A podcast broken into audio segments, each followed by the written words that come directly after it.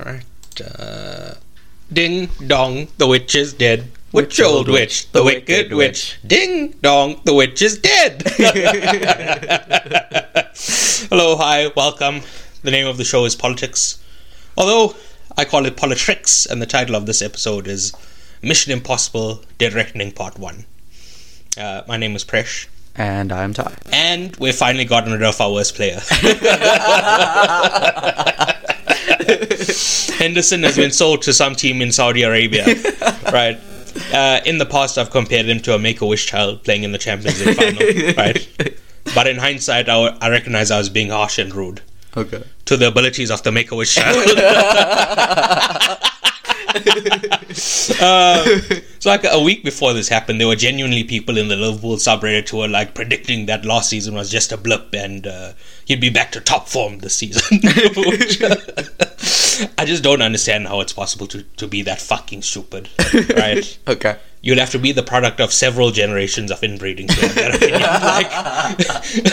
opinion. Like, once again, let's be clear: this guy has been absolute rubbish since day one Okay. right? Saying, quote, back to top form, end quote, implies that this guy had any form to begin with. Right? Some people will, may, may well may say, well, Presh, there's no need to be rude. At the end of the day, he was still club captain and served the club loyally for 12 years. That is true. Uh, so, firstly, I'm in the I'm in a the once and future king style situation with Steven Gerrard. Right, Okay. he is my captain. Yes. I recognize that Henderson won a- an armband with the letter C on it, yes. but I've never thought of the word captain. Okay. I just always assumed that it stood for cunt. An armband with. Secondly, he, he, ki- he kicked up a fuss in 2021 that he Okay. wanted to leave, right? right. Because they didn't want to extend his contract. Okay. So in 2021, the contract was going to expire this year, Right. but they gave him an extension. Okay. Sorry, not this year, last year. Okay. Yeah, Right. it was meant to expire last year. Yes, And then they gave him an extension. right? Right. So he caused a big fuss. That nearly derailed our preseason a couple of years ago. Oh. So that's see. not serving loyally, first of all. Yeah. Second of all, like I've been saying, he's been one of the worst players that's ever played for the club, right? Yeah. It's just. Like, this is the thing. I don't know if racism plays a part in it.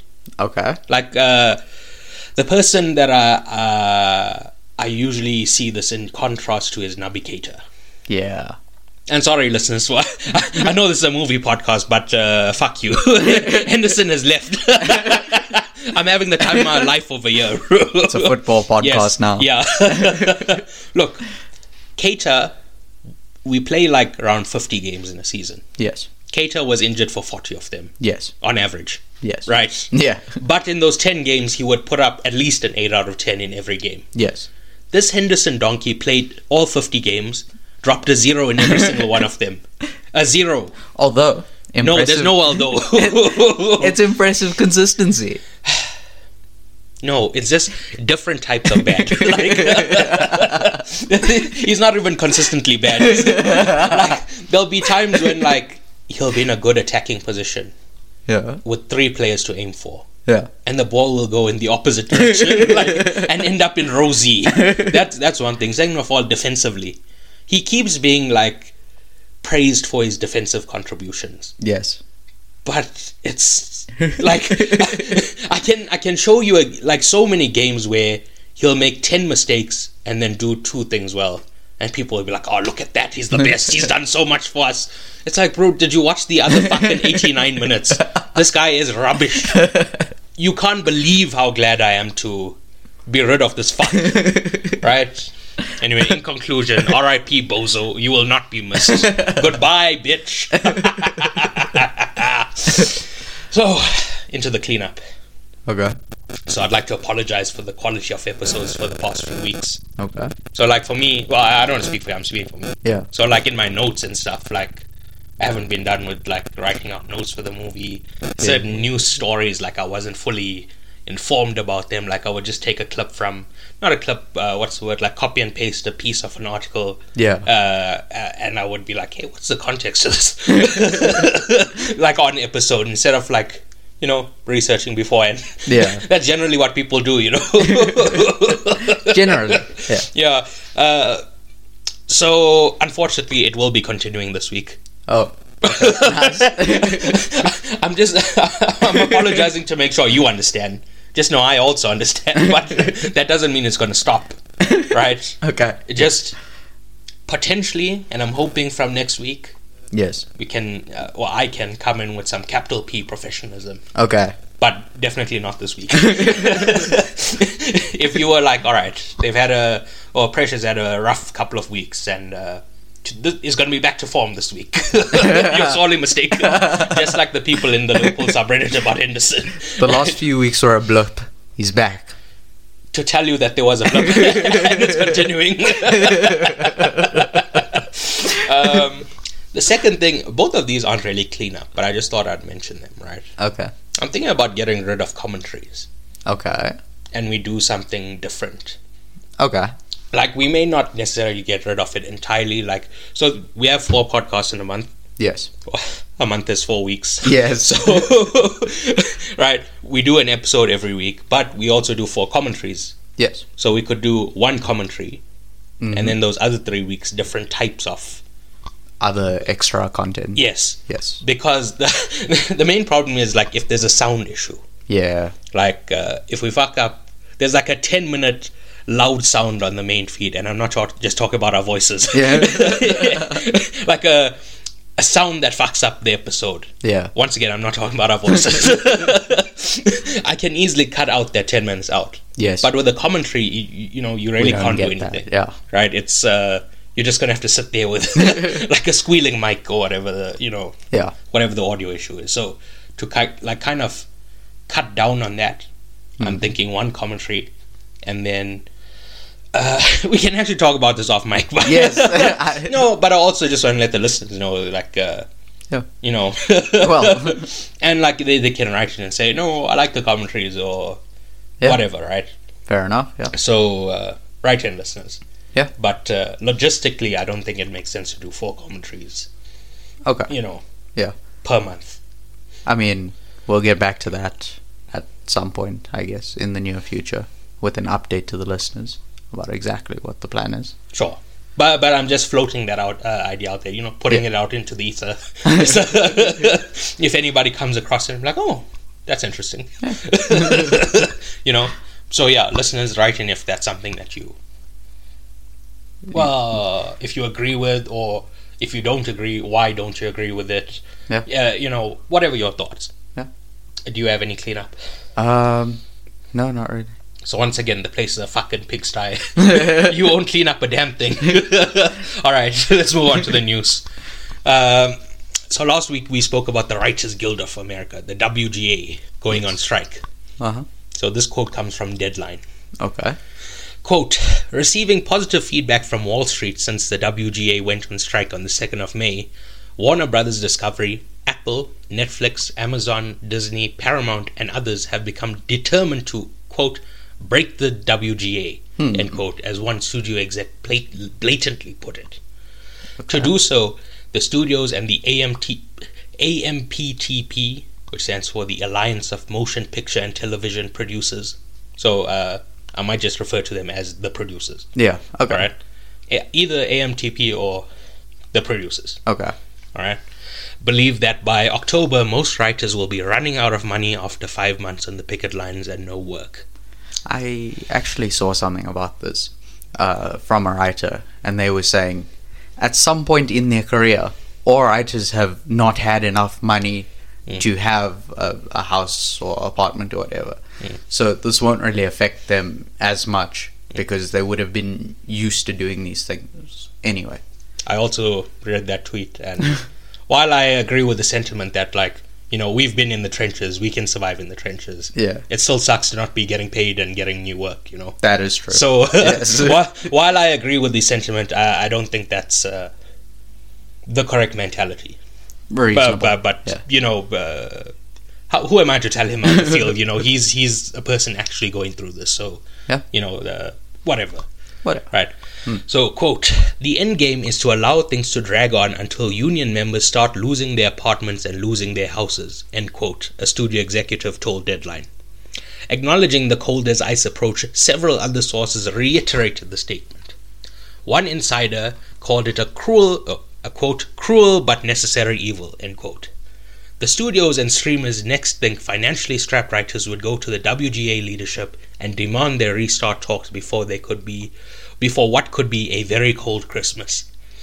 In that context, the studios and streamers feel that they would be in a position to dictate most of the terms of any possible deal. End quote. Oh, sorry, that quote was to end the article. Hmm. All right, that okay, wasn't yes. a end of a quotation. All right. within the article. Yeah. Okay. So first of all, I encourage you to read the full article. Okay. They say that other members of the AMPTP have disavowed the statement and said it does not represent all of them, etc. Okay. Like, ju- just I'm saying, you know, if you want the full context for it, yeah. right? However, I'm only saying that to be fair. Okay. The fact that not all of them believe this is irrelevant, right? Okay. Yeah. If you're in a new negotiation and a small group of people believe this, Yes. you know, they may not vote uh, to like. Say the WGA put forward a reasonable agreement, yes. and seventy percent of the the producers agree to it. Yeah. That thirty percent who think like this are like, well, we shouldn't agree to this. Let's prolong it to To drain them. Yeah. yeah, you know, to get a, a better deal for us, a much worse deal for them. Yeah. Right. So. Uh, yeah. so so you're supposed to enter negotiations under something called good faith, Oh, right? really? If you do something in good faith, you seriously believe that what you're doing is right, honest, or legal, even though this this may not be the case. Yeah. Right. So. Uh, you know, perhaps you're being lied to. Yeah. or something like that. But Yeah. as long as you entered in good faith and operated under good faith, uh, you know you're fine, Yeah. right? But uh, yeah, so uh, like like I was saying, even one member of the AMTP not entering the negotiation in good faith Yeah. is a bad sign, Yes. right? It taints Yeah. the whole negotiation. Yeah. But as the article is saying, it's multiple people, not just this hypothetical one that I'm putting out there, right? Yeah. So reading this made me so angry. I really don't know how it's possible to be, to be this cruel. Yeah. And like I- it's still cruel, but I understand how you could want somebody to lose their house, Yeah. right? There are lots of people that are so evil. Yeah. You just want bad things to happen to them. Yeah. But in this scenario, This is not one of those. the AMTP work with the writers, you know, to create. Yeah. Right? The the producers only make money because of the movies these writers wrote, or Yeah. uh, TV shows as well. Sorry, not just uh, the- movies. Yeah. just the enter- entertainment industry. Yes. These people are the reason that you have money in the first place. Yes. so how can you? right? It's you're supposed to be working with them. Yes. Not you're not supposed to have this open contempt for them Yeah. right? Uh, some people have put forward the theory that the produ- producers don't actually mean this. They just said it as a tactic to scare people on strike into lowering their demands or, you know, not making it higher. Yeah. right? and everything I've said still applies. It's still, e- even if you're using this underhanded technique, that's not entering in, into a negotiation in good faith Yeah. if you're putting out propaganda in the media to scare people into accepting a worse deal, that's not good faith, Yeah. right? so even if the, I guess the quote unquote better scenario of this where it was just a, a tactic to scare people instead of something they're actually considering in both cases it's still bad So I, I, I really don't understand like how you can think like this Yeah. First of all, if you do think about it, don't say it out loud. don't go to deadline and give them a quote. No. oh my god. Let's say you are that evil person. Keep it yourself. Like, you know, do it when the time comes to do your evil thing. Don't don't announce I'm going to do it. You know, in James Bond movies, the villain tells him the whole plan. It's like that's exactly what's happening.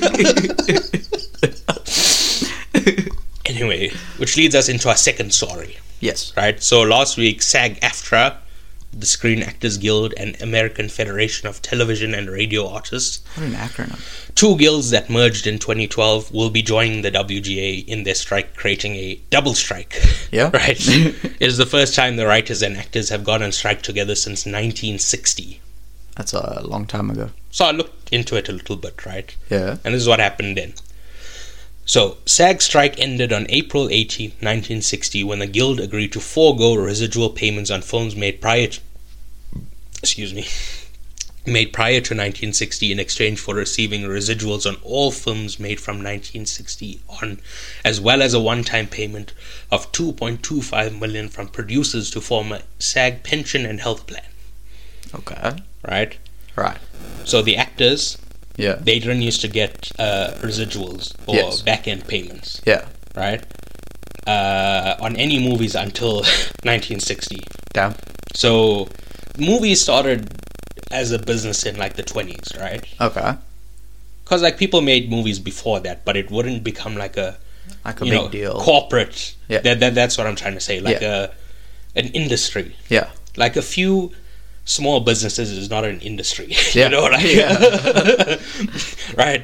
So at least forty years worth of residual payments, they just forewent it so that they could, you know, Provide something for the future. yes, People. that and they got that money put in their pension. Yeah. Two point two seems like quite low, but uh, nevertheless, it's it's it's something, right? I and that's a mean- significant thing. Yeah. because li- like this article they're saying they didn't have residuals pre 1960, Yeah. post 60 they do. Yeah. So that's extremely significant. Yeah. Right. Um, the writer's strike, on the other hand, continued until June twelfth, 1960, when the WGA agreed to a groundbreaking new deal.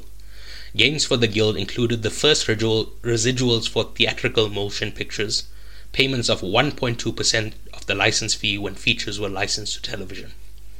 Right? How does that? So if you So I have a mo- I'm the movie studio, right? right. And a TV company wants to license my movie to show on their TV channel. Yeah. They pay me 1 million dollars. Okay. 1.2 of that million dollars go to the writers. The writers themselves, and then it like does it get split amongst them? What do you mean? Yes, split amongst the writers. Okay, yeah. That 1.2 is for the writers, Okay. Got you. right? Okay. Uh, and again, I I- I just hope that as I'm explaining this, people at home aren't getting confused, right? Yeah. The actors Yes. got residuals post 1960 plus the pension. Right. The writers have got 1.2 on the license fee for television. Okay. Yeah. right? Con- continuing on with the writers, an independent pension fund, an industry health insurance plan, and 4% of residuals for both domestic and foreign television reruns. Okay. Right. Okay. well, that was yeah. that one point was just the first. was just the first point. Right. Like you should have waited until I, I listened. I listed them all. Right. Right. Okay. So yes, the fact that it was a double strike put Yes. tremendous pressure on the, The film producers indus- Oh, yeah. Okay. right to Yeah. to to strike a deal Yeah. and to do it on very favorable terms because if you both don't have writers and actors Then- you can't make a movie right Yes. or you still can make a movie without writers Yeah. it's just not gonna be as good Yeah. like uh yeah but uh, whatever also a quick side note the president of the sag so the, the actors Yeah. who spearheaded the negotiations was a young actor named ronald wilson reagan He was an actor? Yeah. Huh. Did you not know this? No. Well, this is why I always, well, I don't say always because we we've only mentioned it once, but I said Ronald Reagan was a puppet, Oh. right? Yeah. Yes. he was literally an actor, an actor going senile, Okay. uh, a cabal of right wing people like, you know, Paul Wolfowitz, uh, George H.W. Bush, uh, Oh. Elliot Abrams, like, you know, a bunch of right wing ghouls Yeah. put him like as a front man for their cabal of evil stuff, right? Which is why I always say Ronald Reagan, although he represented the most evil in the world, he's not really to blame. He was just an old guy going senile. Yeah. That Right, yeah. they, they were taking advantage of him. Yes. Like he's still to blame. He's still definitely in hell. but yeah, it's it's uh, he was just the front man for the evil, Okay. Yeah. right? Gotcha. um, right? Which is hilarious because he was a famously anti-union president, right? Oh. He got the benefits of being in a union and then used his power as American president to make sure that other people would not get those benefits, right? he crushed unions or, you know, union power when he was president. yeah, So, yeah. Yeah. Uh, extreme hypocrite. indeed. But uh, what can we do? Just an unreal piece of shit. Yeah. Anyway, the strike of 1960 was a significant win. So, what does SAG want this time? Uh, I've noticed that you don't need Oh, to. okay. Yes. so number one, money. oh, Obviously. yeah, yeah, makes sense. SAG wants the AMTP, AMPTP to provide better compensation and benefits for its members. Okay. Very reasonable. Yeah.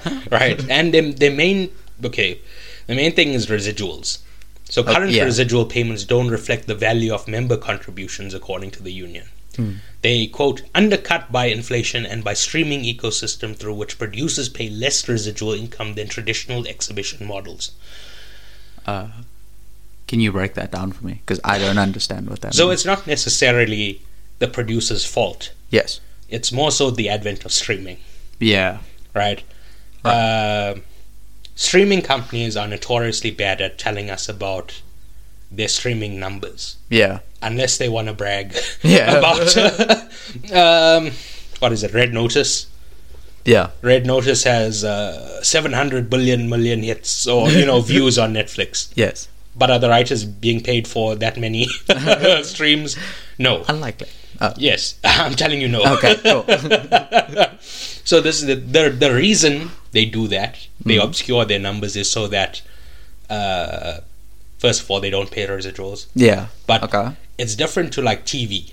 Yeah. So on TV, every time there's a rerun, a small because every time those things rerun, there's ads run with them. Yeah. So right. those reruns are making money. they make the ad revenue. Yes. So Yeah. a small portion of that ad revenue from TV reruns used to be sent back to writers, uh, actors, etc. Yeah. Right. Okay. but on streaming they don't have ads Yeah. you know uh, you just stream a thing Yeah. You so got the subscription money So- instead. they don't even have residuals with, in relation to streaming services They- okay. they, pay a once-off yeah. Yeah. uh, fee Right. and uh, it seems the actors are trying to change that Right. from their side they're saying listen we need to change how you know you are the producers you own the movie Yeah. So when you license it out to a Netflix, a you know whatever Whichever streaming. whichever service. streaming service, Yeah. we want it to, we want you to change the deal so that we do get residuals like we used to. Right. That's yeah. essentially what they're saying here, okay. right? Right. But again, it's not. I don't want to say this ask is unfair Hmm. because it's very clear. You are the producer. You can strike a deal with the streamer, Yeah. but it's they should be taking it to the streamer Yeah. to get what I'm saying. Yeah. Yeah. But again, like I said, they have no influence over the streamer, so they're doing the right thing. Yeah. But uh, you know, from the outside looking in, it doesn't seem right. Yeah. It seems like you're taking up the problem with the wrong people. Yeah. But again, like I keep saying, they're not taking it up with the wrong people because the producers are the people who strike those deals. They can negotiate for residuals. Yes. Yeah. Right. Uh, number three, generative AI. The union is requesting that the AMPTP provide protections for members against misuse of artificial intelligence as well as definition of acceptable use of technology. That's very reasonable. So we've been speaking about, oh, you know, in the recommendation section, Yeah. we've been speaking about uh, secret invasion. Yes. and there was a big hubble, hullabaloo, you know, that uh, the opening credits for Secret Invasion AI was used to create, and people were very upset about that. Yes. But uh, Marvel clarified that. Okay, just quickly again, what is AI, right? It's uh, it's it's fed in a lot of data. Yes. You know, identifies like patterns in that data, Yeah. and then it's expected to wh- when confronted with new data to identify those patterns you know, you know stuff like that Yeah. that's called what's it called something like machine learning Yeah. Right. Yes. Okay. right um, so what we assumed was Marvel just took a bunch of images off the internet, fed it into AI, and got the All the uh, the opening sequence. yeah. that's not what happened. okay, They created a bunch of art, okay, fed that art into the AI. The AI like uh, remixed it yeah, and put out those remixed images, okay, and that's what they used as the opening sequence. okay. So they're using AI as a tool. It's Yeah. it's not replacing any jobs. Yeah. It's it's used in the same way uh, you know, software on your computer would be used. yeah, That use of AI I think is perfectly acceptable. It's not taking away somebody else's job. yeah. As long as they've already generated the art like internally, and then Yes. they're using it. As long Yeah. as they're not feeding in other people's stuff.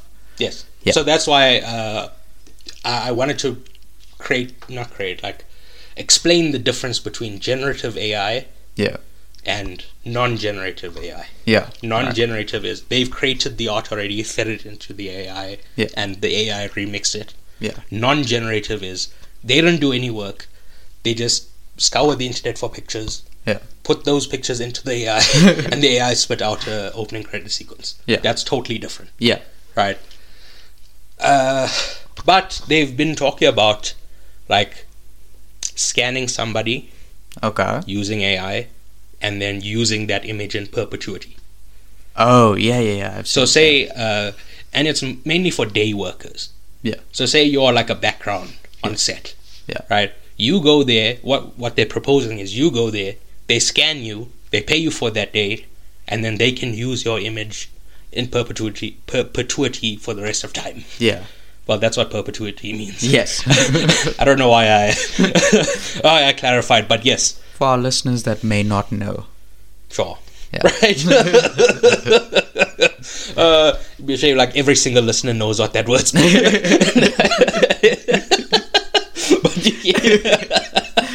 but yeah. uh, yes. Yes. So uh, using AI in that way to reproduce people, you know, using like they have like a few hours of you moving around. yeah, They use that to generate, you know, uh, like models of you, Yes. pretty much. Now, again, that's not, you know, by our definition here of generative AI. Yes, That is using, uh, that it's, is, it's technically using the stuff that they've got Yes. internally, but the way they but go about it's it, replacing somebody's job, yeah, right? The In this case, the actor. yes, So that's why, I, uh, you know, it's important to put down in writing in these contracts listen, you can't do that. Yeah. It's fucked. Don't do you're, that. You're fucking us over. yeah, and that's totally reasonable. And Hmm. um, this appa- apparently is what the producers are most against. yeah. This okay. clause, or I Huh. mean, oh, sorry, for they're Oh, for okay. using AI. Okay, right, yeah, They're against the union asking to not use the AI. That, that's Yeah. what I was saying. yeah, yeah. Okay, Right, that, that's the biggest thing to them. yeah. okay, Uh, number four, self tapes. Right? Without regulation regarding self tape auditions, SAG alleges that performers currently face an unfairly arduous casting process. The shift to burdensome and unreasonably demanding self tape auditions means that uh, our members are working harder than ever, forced to take on audition costs that have always been the responsibility of casting and production. The union statement reads So, once again, like the WGA, I support the strike. I can't in, uh, remember what industry it was, but we had the threat of a strike in South Africa. And I saw a tweet saying something to the effect of, "This is bullshit. What makes these people think they're so special and they deserve a raise? Yeah. We in." And then insert industry they work in, because again I can't remember, like but yeah, whatever the industry was, uh, you know the people criticizing it, yeah, saying we in well, whatever industry aren't getting a raise, Yeah. right? And I'm seeing similar tweets in regard to the strike. People are saying, "Oh, it's bullshit. These Holly weird types aren't special. you know, it's hard for everyone. Why should they get a raise while I'm getting shafted at my job?" makes sense, in a way. right? And the thing is, I agree, it is bullshit, right? These people aren't special. You should Okay. strike too, right? You should be looking at these people fighting for what they deserve and take hope and inspiration from it, and then apply to your circumstances as well, Yeah. right? Instead of just being jealous of them getting a raise, you should work to get, and not just yourself, the pe- the workers around you a raise, Yeah. right? uh, every worker should be unionized and their union should be fighting for better working conditions for them. Okay. There's only one exception to this. One bad union. Can you tell me what this union is? Um. Don't know. The police union. Oh. Right? Okay. The police union Reasonable. fights for the police to get away with murder. Yes. Do you know what qualified immunity is? Yes. Qualified immunity means a police officer can kill somebody and not go to jail. Yeah. They'll say, "Well, it happened in the line of duty, so it's uh, there." so it's completely fine. Yes, and that was negotiated for them by the police union, right? Which, by the strict definition of a union, you know, uh, they're working for better co- working conditions for their workers. Yeah. And yes, the police union did their job, Yeah. but it's bad for you know society at large. Yeah. There's only one bad union. Yeah. All right, that's all I'm gonna say. Fair enough. Reasonable. Because like, there might be a day when I'm bad mouthing the police union, Yeah. and somebody might jump out of the woodwork and say, "Hmm, but I thought you were pro union. Hmm, very interesting. So you're a hypocrite, Presh. We've caught you." Uh, so anyway, our next story is also related and closer to home Okay. right? The Samunye Workers Forum, the SWF, and the Yeah. Casual Workers Advice Office, the CWAO, note that the Registrar of Labour Relations has decided to waste tens, maybe hundreds of thousands of rands of public money in appealing the Labour Court decision that ordered him to register the SWF as a trade union by 12 July 2023. Right? So he's appealing that they told him to register the workers' forum as a union. Yes. Okay. So look, the Samunia Workers Forum went to the Labour Relations Board, put forward the application to become a union. Right. That application was accepted. Right. Now the person, the registrar who's supposed to register them as a trade union, Yes. doesn't want to do it Hmm. and is appealing the decision. Okay. Right. Interesting. So in June of 2022, the registrar rejected the SWF's application to register as a union on the grounds that the SWF consciously resolved to not have positions such as general secretary, president, and deputy president. Instead, it has a standing committee which takes minutes of all meetings, keeps an attendance register, and controls the collection and spending of membership fees. Each meeting elects a different chairperson and a secretary, at least one of whom is a woman. This ensures that everyone gets a chance to develop skills in meetings procedures and prevents domination by any particular workplace or grouping. In a case brought forward by SWF at the Labour Court in June 2023, the SWF successfully argued that it was a genuine trade union and should be registered. In ruling in favour of the SWF and awarding costs against the registrar, Judge, Judge Andre Van Niekerk said, the, e- the emergence of trade unions that eschew traditional structures is inevitable. Since the LRA, well, that's the Labour Relations Act for, you know, those who don't know. Yeah. Okay. Since the LRA was brought into operation in 1995, the labour market has changed radically. Workforces, once homogeneous, have fragmented and segmented into core and marginal groups where new, less secure forms of work have emerged. New forms of worker organizations will inevitably emerge to meet these challenges and better serve the interests of the more vulnerable. Ever since the Labour Court ruled in favour of the du- SWF, literally hundreds of casualised workers have been sending. Sorry. Uh, sorry. Ever since the Labour Court ruled in favour of the SWF, literally hundreds of casualised workers have been sending in membership forms to join the SWF. This is because there is no other union willing to represent these workers. Without a union, casualized workers are excluded from having skilled and experienced representatives. Even trained fellow workers represent them in bargaining for wage increases or negotiating health and safety improvements at work, or represent them in the CCMA and bargaining council. What's uh, CCMA? Fuck. it's it's like a labor court, I'm pretty sure. Right? uh, let me just Google. Uh, Commission for Conciliation, Mediation, and Arbitration. Ah. Right. Okay. So again, I think you just go to like a a local labor court Yeah. if you're having an issue, and then if they can't resolve it there, it gets uh, Elevated. elevated to the CCMA. So it's like Right. only more hectic uh, Issues. labor relations get sent to the CCMA. okay. Yeah. Right. so yeah, I just knew it was like a labor court. I don't know. I forgot what the um acronym meant. Yeah. Right. So these forum all re- fora all repeatedly tell casualized workers that they can only be represented by a registered trade union. The registrar still insists that he will only register trade unions that have office bearers that are elected for long terms of, os- of, os- of office. Off, off, off, off, off us. We also note that Judge Vanderkirk said in his ruling the registrar is not the gatekeeper for traditional forms of trade union organizations, nor is it his function to question the wisdom of the SWF's choices. This seems like a very reasonable judge. Yeah. but, yeah, so this, again, it's just very. This seems very cut and dry. Yeah. Right?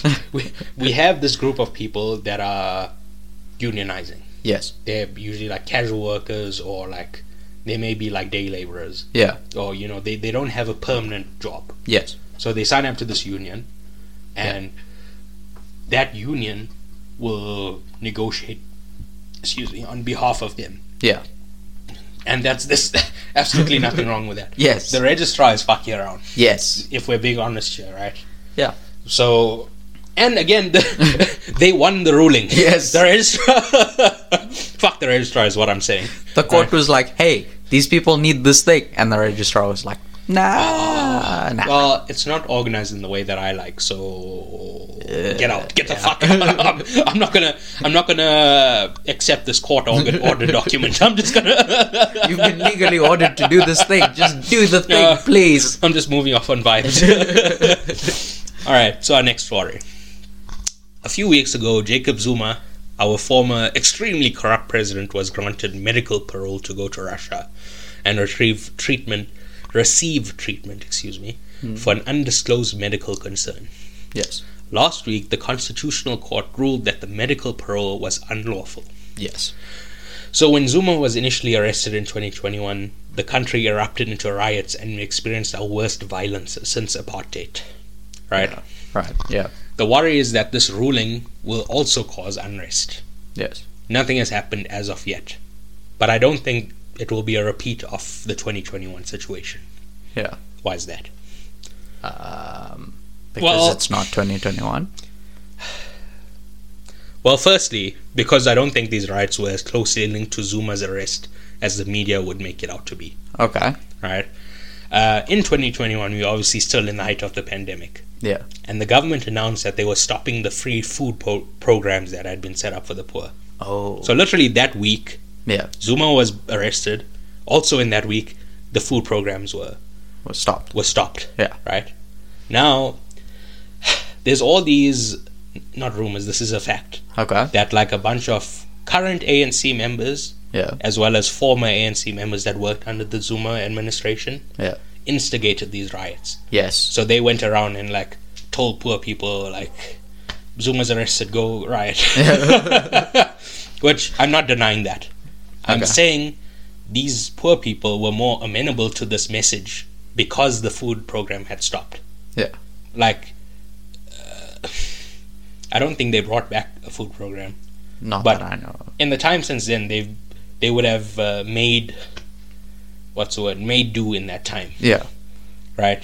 Yeah. So they would have found other ways to get food. Yeah. So if a person came and said Zuma's getting arrested, let's riot, they wouldn't be as incensed as they were when the food programs were taken away. Yeah. That's one thing. Right. Uh, the second thing is after those, after the unrest, Yeah. there were first of all lots of people died, a lot Yeah. of the rioters, Yes. but also just random people. Yeah. Uh, lots of people arrested. Yeah. Lots of buildings were burnt down. Yes. and I think people just saw the the destruction, Yeah. the cost of all this. Yeah.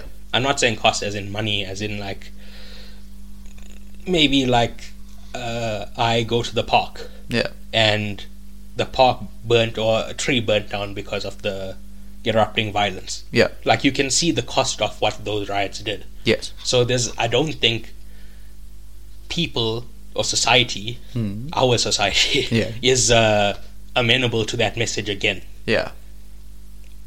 So, a- again, that's just my opinion. You know, Things could get buck wild tomorrow. Like- but yeah, uh, Zuma in this whole time since 2021, he didn't go to jail. Yeah. He was under house arrest. Uh, I can't remember what, what his place is called Nkandla. in Kandla. Yeah. I was gonna call him Marikana, but that's that's Completely a, different That's thing. a mine. That's where yeah. But Yeah. whatever. That that that- his house. He was Yes. under house arrest there. Yes. So he's never been to jail. Yes. Potentially breaking this. Uh, you know. Uh, what did I call it? The the me- medical parole. Yeah. Medical parole. Yeah. He's not breaking medical parole. Well, Is he- no. He's is he- he's he- getting sorry, medical parole. He got an unlawful medical parole. That, Yes. That's what I was trying to say. Yeah. Getting an unlawful medical parole, I don't know if that's worth, not worth, if that's worthy of being sent to jail. Hmm. I don't know. Because I've just seen people call for his arrest, Yeah. but I don't think it's uh, against the law. well, I, guess because they, they ruled it unlawful, it's against the law. if it's called unlawful, Yeah. it's probably against the law.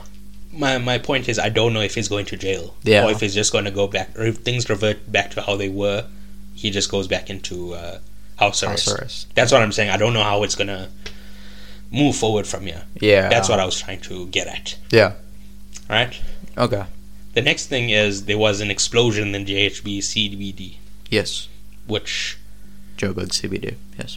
all right which it's un, it's still unclear what the cause of this was Yeah.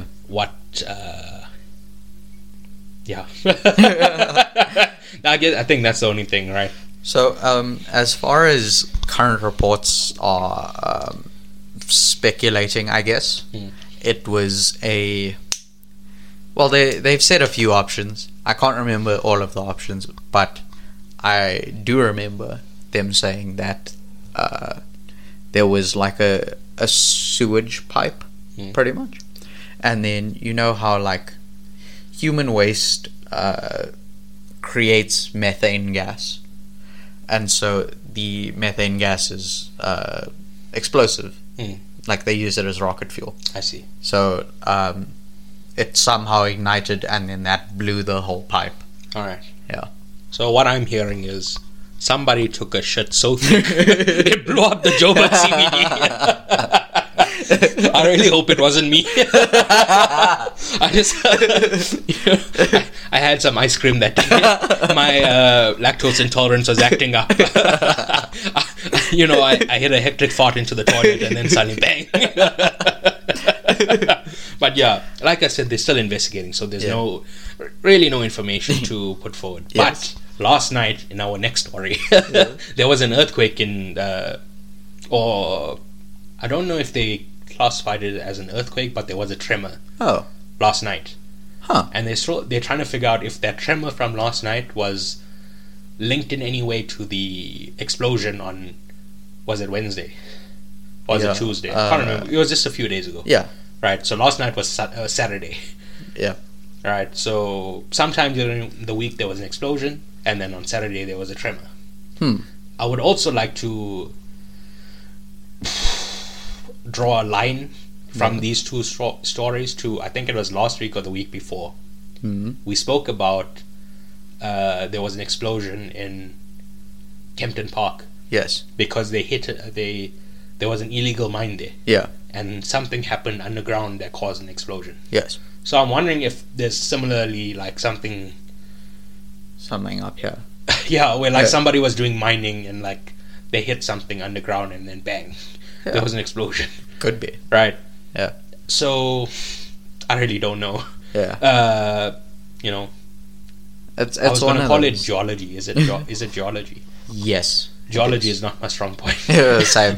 Uh, yeah, as evidenced by the fact that I didn't know if it was called geology. it was either geology or geometry, and I was just I was- Definitely yeah, not geometry. I was rolling the dice on which one. so yeah, the last story of the week, yes. Twitter Blue. Okay. So last week, uh, a bunch of people started posting screenshots of uh, they've received money for, you know, Oh yeah. being a, They- cre- uh, being a creator on Twitter. Yes. In the same way, like you know, if you're a YouTuber, you receive a a small amount, Yeah. and uh, I think it's bullshit. it it does seem that way Why would you say that? because it's just like massive sums of money, which don't seem reasonable to me. Like a lot of people are getting like thousands of dollars. That's not unreasonable. Yeah, I know it. It, in theory, it doesn't sound unreasonable. It just feels a little off to me, and I don't know why exactly. All right, let me tell you. Okay. well, not everybody has this. Hmm. It just seems like a people of a bunch of people handpicked by Elon got Hmm. money, right? Because uh, like you have to be signed up for Twitter Blue Yes. first of all, but then you have to do a second step Okay. where you like sign up for something called Stipe, Okay. which is Twitter's like uh, I guess PayPal kind of Okay. thing where they you know actually do the payouts Yeah. and the second thing is you have to be signed up for something like you have to just like click yes on a form or whatever right All right. Okay. Yeah. and a bunch of people since these people started posting these screenshots Yeah. people have been trying to sign up as well Mm-hmm. and one person emailed twitter and they got a reply saying um, this option isn't available to everybody or Hmm. something like that. Which Ah. right. and people who already you know signed up with Twi- Twitter Blue couldn't access this feature, Okay.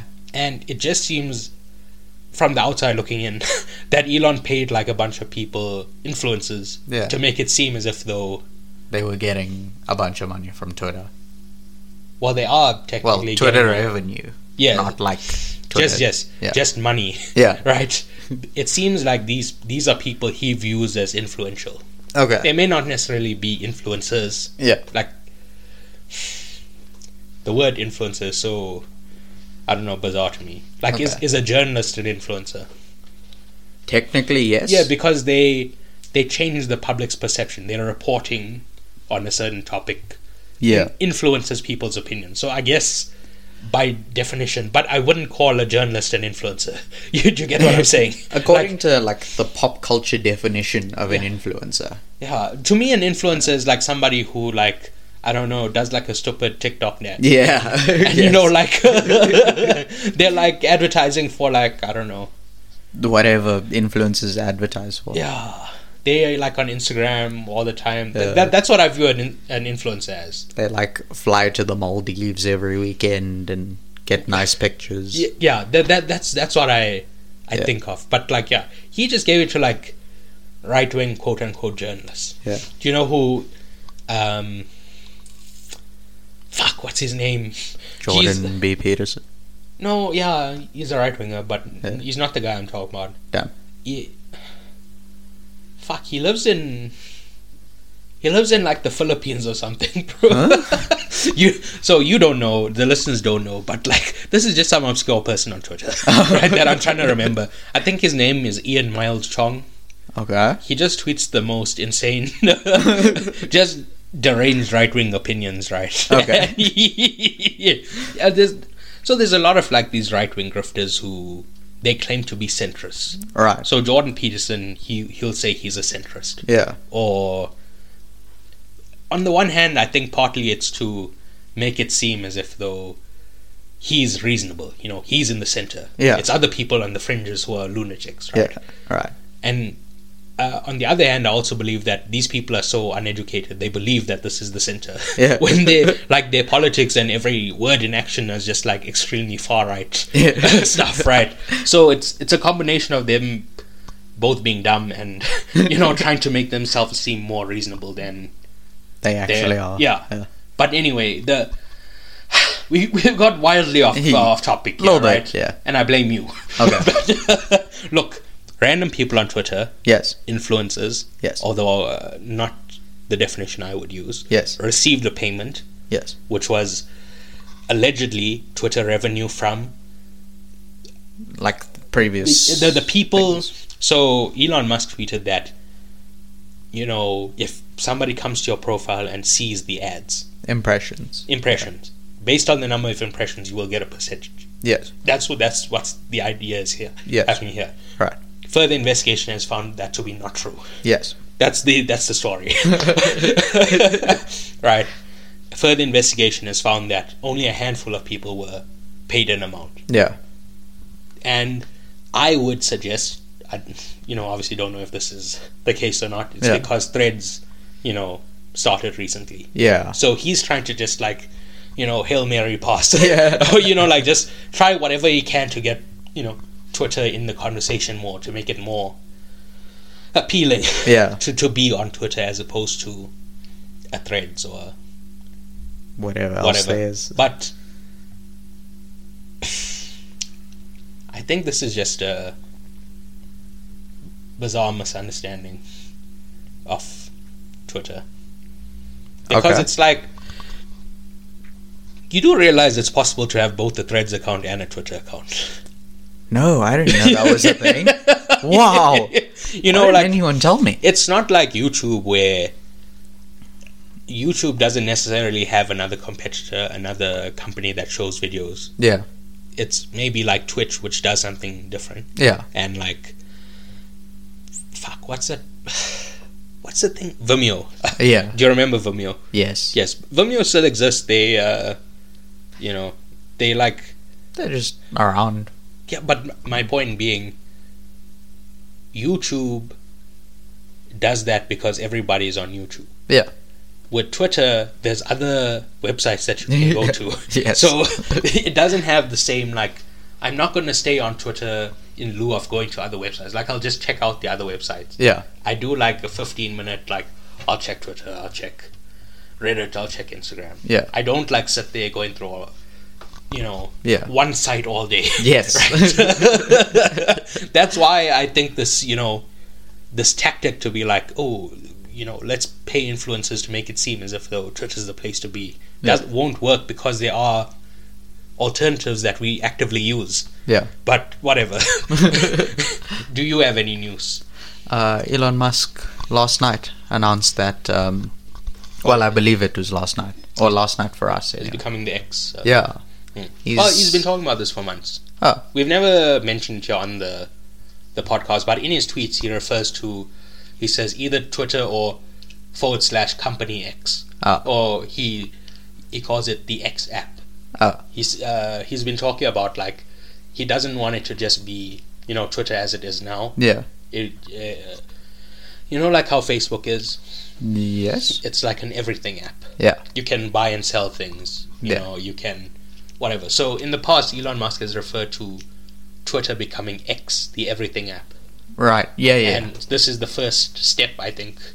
You know, in uh, going in, in that direction. Yeah. Just changing the logo, which. Yeah. yeah. yeah. Anything I mean, else? He's. Oh, I mean, he's- sorry. Do you want to finish off this? Yeah, yeah. So uh, I believe he tweeted that he's gonna slowly phase out all the Twitter stuff as it is currently. Like the bird logo is gonna become an X as well, and he'll probably change the name. But yeah, Yeah. X, That's- X yeah. the everything app. yes, Yeah. yeah. That's about it. Is that all the news? Yeah. Something, Well- something that happened yesterday was. Uh, bless you. Thank you. Well, It's the only news here. Did you were you born yesterday? Yes, I was, actually. you were reading the newspaper last night for the first time. You're like, all right, I've got a news story. well, you read one page of the, the newspaper. this newspaper apparently is just posting, uh, uh, printing out em- uh, Elon Musk's tweets. but all right, uh, yeah. Anything else? No. All right. So the context for this movie. context. All right. First of all, let's get the elephant in the room out of the way. Okay.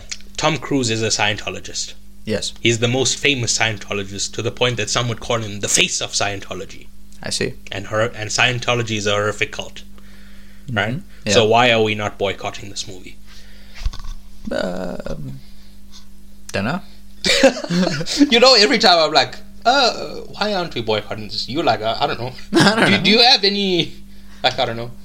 No, I'm pretty much just like a blank canvas. All right. And so once again, if I weren't here, you would have covered the Flash. You would have. you would have been like, Excuse me. "Oh yeah, Ezra Miller's committed crimes." And we love it on this podcast. if if not for me, once again, I'm the moral center of this podcast. things, would- things would fall apart without me. Morally, I'm talking about. I'm not saying the the content would probably be better, but moral, morally, you'd fall off without me. That's what I'm saying, right? but listen, he is a cult member, Yes. not the Okay. leader, right? I see. He is a victim of the cult Yes. right? So he's the face of the cult because the cult are taking advantage of him and his fame. Yeah. That's the re- he, It's not like he put his hand up and said, "I want to be the face of the cult." It's, they recognized how famous he is, Yeah. and you know, he is being put forward as the face of the cult because he is famous, not Yeah. because he wanted to, Yeah. right? Right. Uh, certain people will say, "Well, he's an adult; he should realize that he's part of a cult, and this is not normal behavior." Well, Oh, yeah, that makes sense. Right. First of all, I'd like to point out that there's a literal cult working around, working around the clock to make sure that he doesn't find out the truth. Right. Okay. You and I, we can just you know go on Google and be like, uh, "What is, is Scientology bad?" Question mark. and the and the first result will be the word yes in all capitals across the screen. right. But like uh, you know, he doesn't have. Well, I assume he doesn't have. He has people, you know, around him from Scientology that are stopping him from. doing googling what is Scientology? If, if bad? like there's somebody, if somebody says something bad about Scientology to him, Yeah. they will like, you know, be like, smooth it out. yeah, be like, oh, that person is lying. That person is. There's been reports that David Miscavige, who's the current leader of the Church of Scientology, will like, you know, uh, what's the word when you like badmouth somebody in the press, but you don't actually say something bad. You like leak stuff about them. Oh. So if somebody like says something bad about Scientology, he will leak like bad rumors about you, Oh. stuff like that. right? Okay. Yeah. So there's a literal cult working around the clock to make sure he doesn't, you know, get to the truth. That's the Right. first thing. Okay. The second thing is he's been famous since 1981 when he was 18 years old. It's a long time ago. He has no frame of reference for what normal looks like. Yeah. Right? There's a reason I call it Holly Weird, you know. True. Weird stuff happens there. Oh, really? is that what you call it, Hollywood? right. So right. that's why I'm saying he has no frame of reference. Like, oh, I shouldn't be at a cult meeting every Saturday, or you know, like I don't know, whatever. Whenever it is. Yes. Right. Yeah. Uh, thirdly, I just think he's somewhat naive and dumb, Fair enough. and he doesn't realize that he's being taken advantage of. Yeah. So I'd liken it to Joe Rogan. Okay. So Joe Rogan has a lot of right wing ghouls on his show, Yeah. right? And they Yes. spread propaganda. Yeah. But he's kind of too dumb to fact check them, right? yeah. He has young Jamie who Googles stuff, Yeah. but it's not a comprehensive fact check, right? And a lot of the bullshit that gets said on his show goes unchallenged Yeah. because basically, like, you know, like a right wing guy will say something, Yeah. Jamie will Google it, Yes. uh, and like he'll just click the first link, Yeah. and there'll be an article saying. You know, whatever that right wing guy said, it's correct. Yeah. that literal text. right? And uh, he doesn't like verify that that website is, you know, on the up and up. yeah. He doesn't like, he just clicks whatever the first few links are, and if it kind of agrees with what the person is saying, it'll, you know, he'll go along with it. Yeah. But certain points need more than one or, t- or two article clicks. It needs, you know, like deeper reading Yeah. to understand why you know the point this person is saying may seem true Yeah. but it actually isn't true it's uh, not true The opposite of true. Not true. right Right. however in both cases i believe both tom cruise and joe rogan are operating in good faith Yeah. remember Okay. what we were talking about Yeah, yes. before right Yeah. they are just unequipped to deal with the forces making use of them Okay. Yeah. right? Uh, I've googled to try and find any other controversies, like if Tom Cruise assaulted somebody or he's been arrested for something, etc. But I couldn't find anything. Okay. So if there's something I'm missing, please let me know. Okay. I'm not speaking to you. I'm speaking to the audience. the audience, if there's something that like you believe that I'm being too lenient Hmm. or I'm not being critical enough of Tom Cruise, Mm. and we should boycott this movie. Well, obviously we've It's it's a little late now. we're in the process of recording. uh-huh. but I'm saying in future, uh, I'll know like, all right, Tom Cruise is a bad person. We shouldn't. Like maybe Dead Reckoning Part Two. Yes. Yeah. That's what I'm saying. Cool. right. Yeah. But uh, for me, that's a a reasonable reason not to boycott. Yeah. I don't know about the listeners because I know you full you agree. Even if he was the leader of Scientology, you'd be like, yes, Tom Cruise, Tom, Tom Cruise. but yes, I'm, I'm only speaking to the listeners, right? So there's a theory that this film and the two films we cover n- next Yeah. represent three different eras of Hollywood, Okay. or as I call it, Hollyweird, right? Dead Reckoning is 1930s and 40s Hollywood Okay. when it was about the stars, aka old Hollywood, I see. Yes. right? You'd occasionally have a celebrity director like an Alfred Hitchcock, but in that era, your primary consideration for what movie to watch would be the actors in the picture, Yeah. like a, a Vivian Lee or uh, a Someone else. fuck, what's that guy's name, man? I don't know. Who's the guy? Oh yeah, that guy. Jesus Christ! You know what? Just That- vamp a bit while I Google. I mean, yeah, probably a uh, a someone like a Clint Eastwood. no, he's No. too young. Ah, I mean, Clint Eastwood is like ninety. He's like 94. Yeah, exactly. I'm talking about people who were working in the 1930s. Uh, oh, would he have was been- born. Clark Gable. That's what I was thinking of. right. They were both in Gone with the Wind. Oh, okay. Vivian Lee and Clark, Clark Gable. That's all. Who was the lead of Gone with the Wind? yes, Clark Gable. Uh, A Vivian Lee or a Clark Gable, right? Uh, you know, with all due respect to Margot Robbie and Cillian Murphy, I don't believe people are going to watch those movies specifically for them. Uh, okay. Yeah. Fair.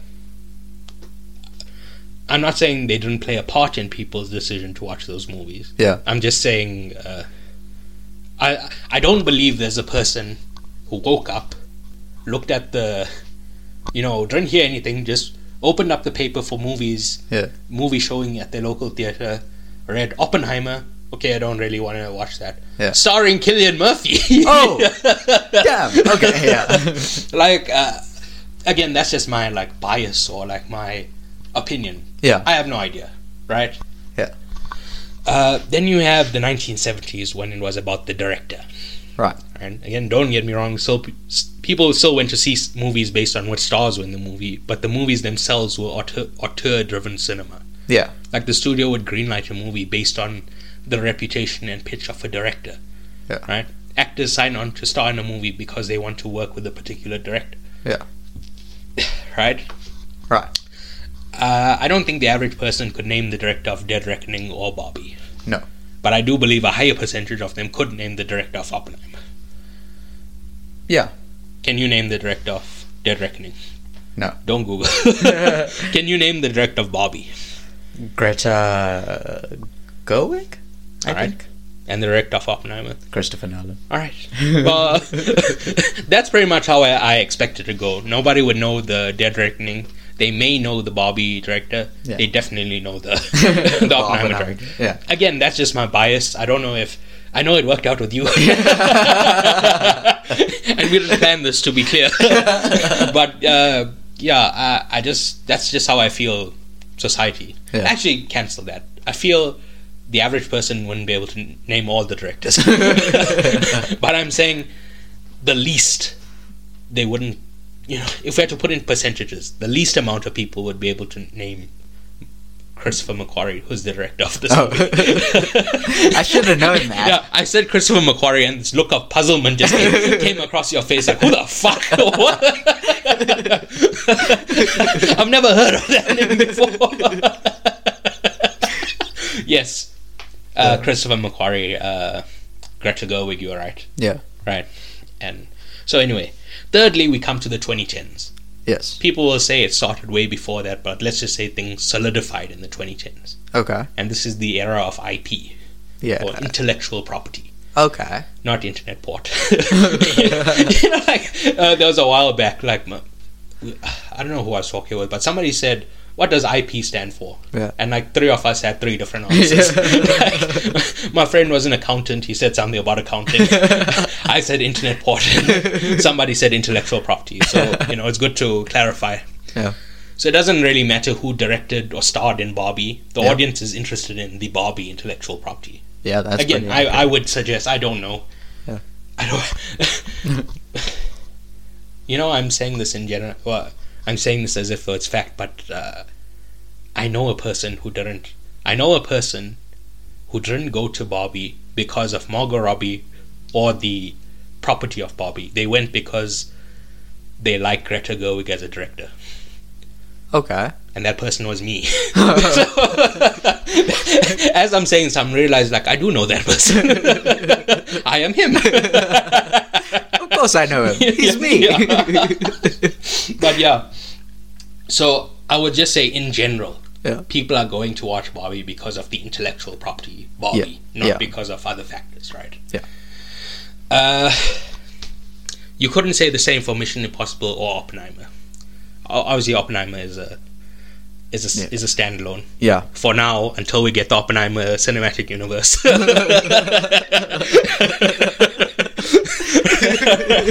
right, but for now, it's not a franchise. And while I recognize Mission Impossible is a franchise, I would suggest that it's nothing without Tom Cruise.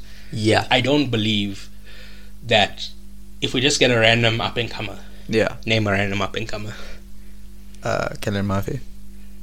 he's like 50. he's not an up and comer. What the hell? Uh, John Boyega. John Boyega. If we had John Boyega as the star of Mission Impossible, I don't think it would do as well as Tom Cruise led Mission Impossible.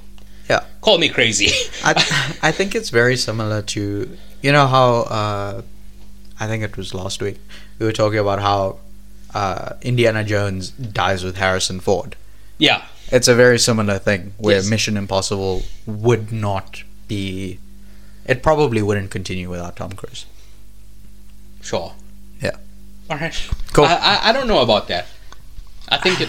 I think there's a time where Tom Cruise will call it quits Mhm. and Mission Impossible will carry on. Okay. They'll just find a new, not new star, just a new avenue of approaching that IP. I see. Okay. I think. I, I don't know. yeah. I. Yeah. I think it would be the opposite. But yeah. So anyway, these three movies represent three different viewpoints. Yeah. Or like three different viewpoints on how movies should be made. Yeah. Some people believe it should be star driven. The actors people are going to see the actors, so the actor should be the primary, you know, artist of the movie. Yeah. Some people believe the director should be the primary. Some people believe that uh, uh, you know, The IP should I be. d- yeah, I don't care who the director or the actors are. It, I want to see a movie about Barbie Yeah. that's the what's being The, put the for- progression. what's being put forward to us over these few weeks. Yeah. Now I've already seen all three movies, Yes. and I have my f- my feeling of uh, in terms of quality, Okay. which one is the best, and uh, you know how that plays out. Yeah. I will. Well, you'll be able to figure out, but at the end of the Oppenheimer episode, I'll put it out into full words. Okay. right? Yeah. but um, what I'm more interested in is box office. Yeah.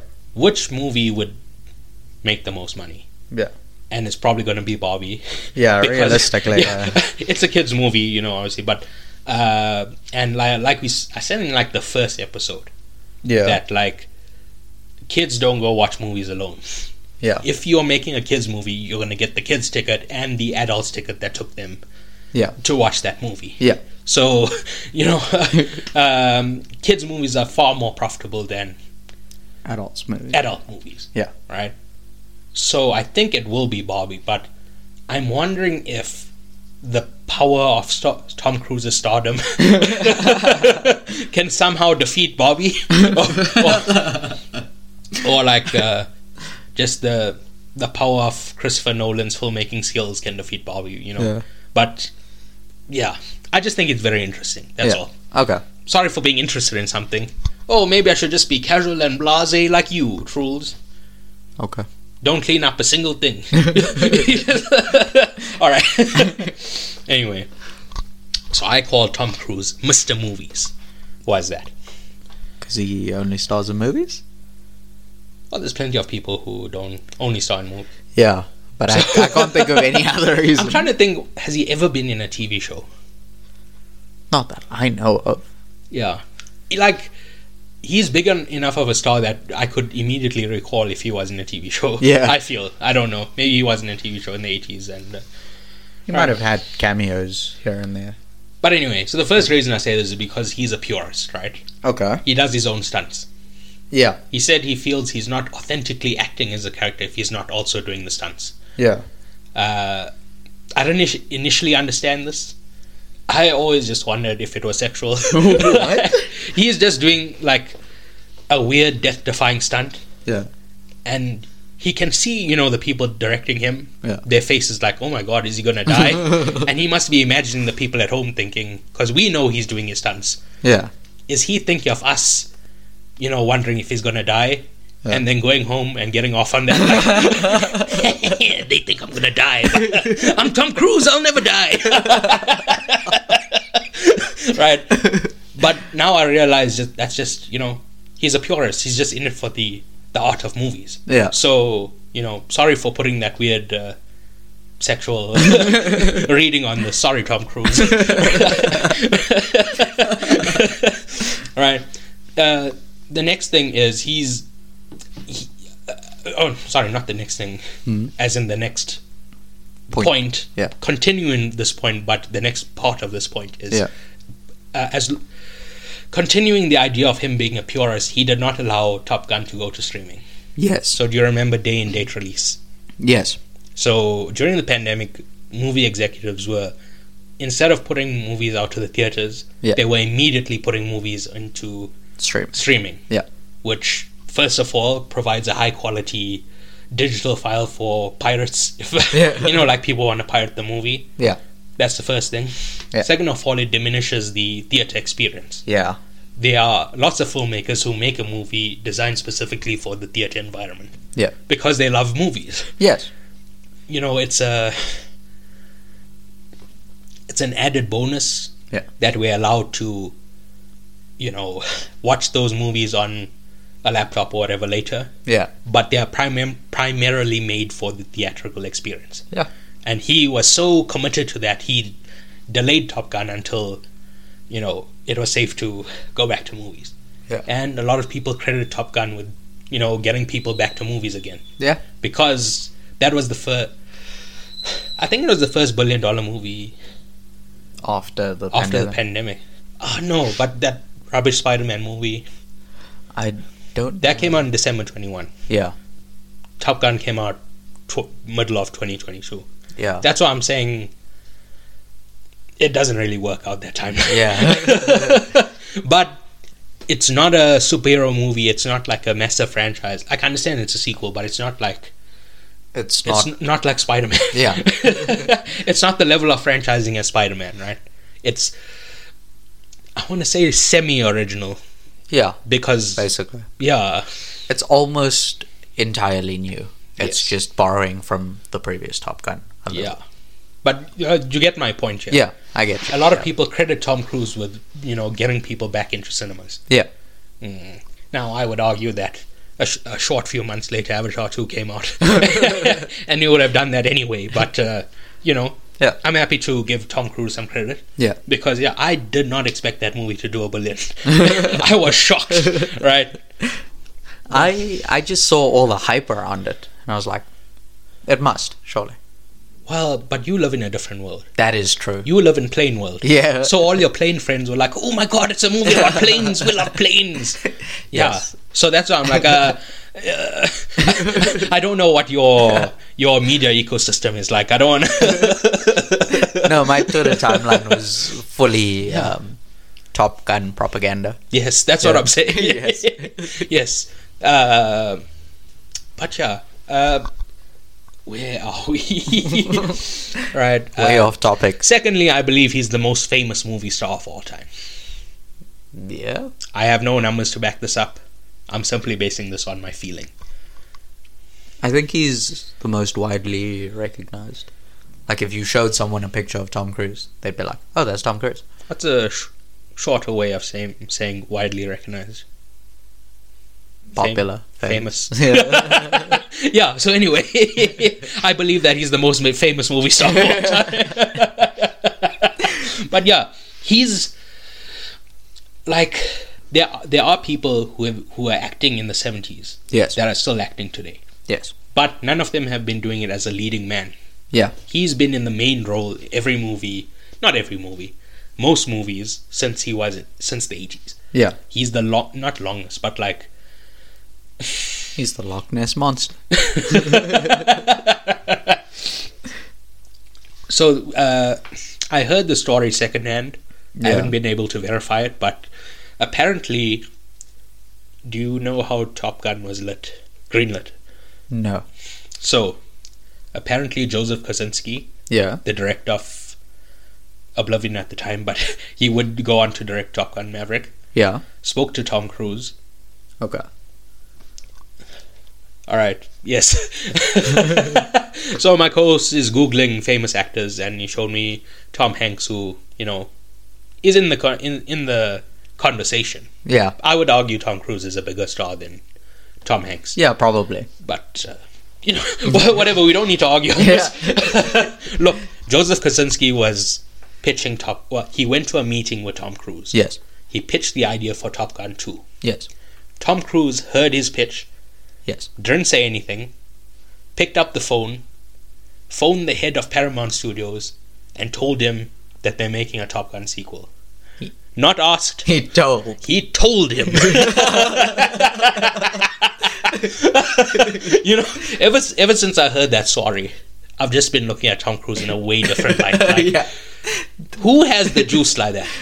I'm trying to think on planet Earth in any industry. Who has the juice to phone someone and be like, "Listen, we're doing it."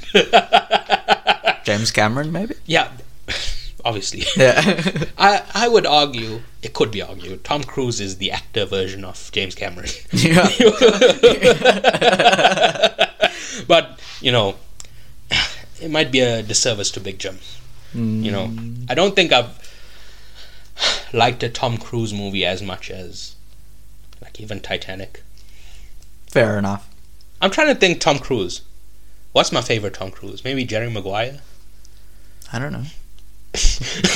I don't know what your favorite is. I don't think I've ever given a Tom Cruise movie a 10. I gave both the Top Guns a 10. Yeah, because you're a maniac. yes. I gave the most recent Top Gun an 8 Okay. and the 86 one uh, a 9. Okay. I, I can only think of 9s, right? Yeah. I gave original recipe Top Gun a 9. I gave The Firm a 9. I gave Eyes Wide Shut. Eyes Wide Shut 10. there we go. Eyes Wide Shut. but anyway. uh, anyway, my point being, he is the biggest star in the history of the world. And many would call him the last star. Yeah. Because you know when you're speaking about the different types of movies, Yeah. I don't think there's a, a movie star who could sell a movie just based on their name and make like 300 400 million. I'm I'm trying to think of one and I So can't- I've been trying to think of one this whole week, right? So Yeah. I thought about Tom Hanks. Yeah. He recently made a movie called A Man Called Otto. Yeah. Which not a big name director, not part of a property, they just sold it on his name. Yeah. That movie made 112 million.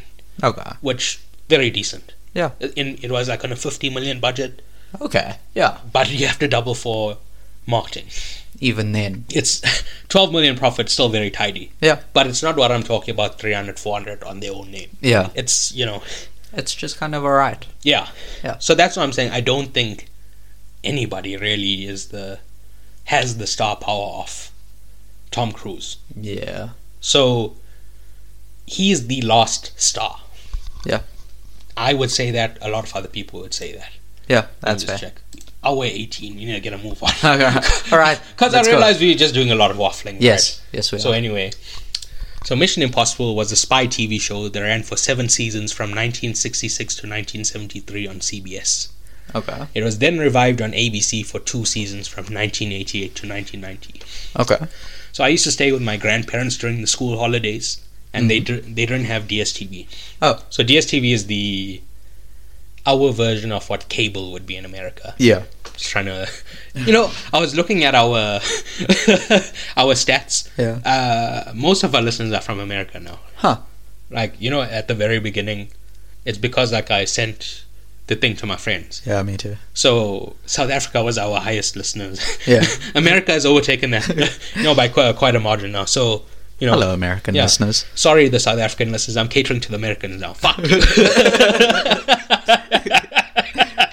America is now comfortably most listened. USA, USA, you.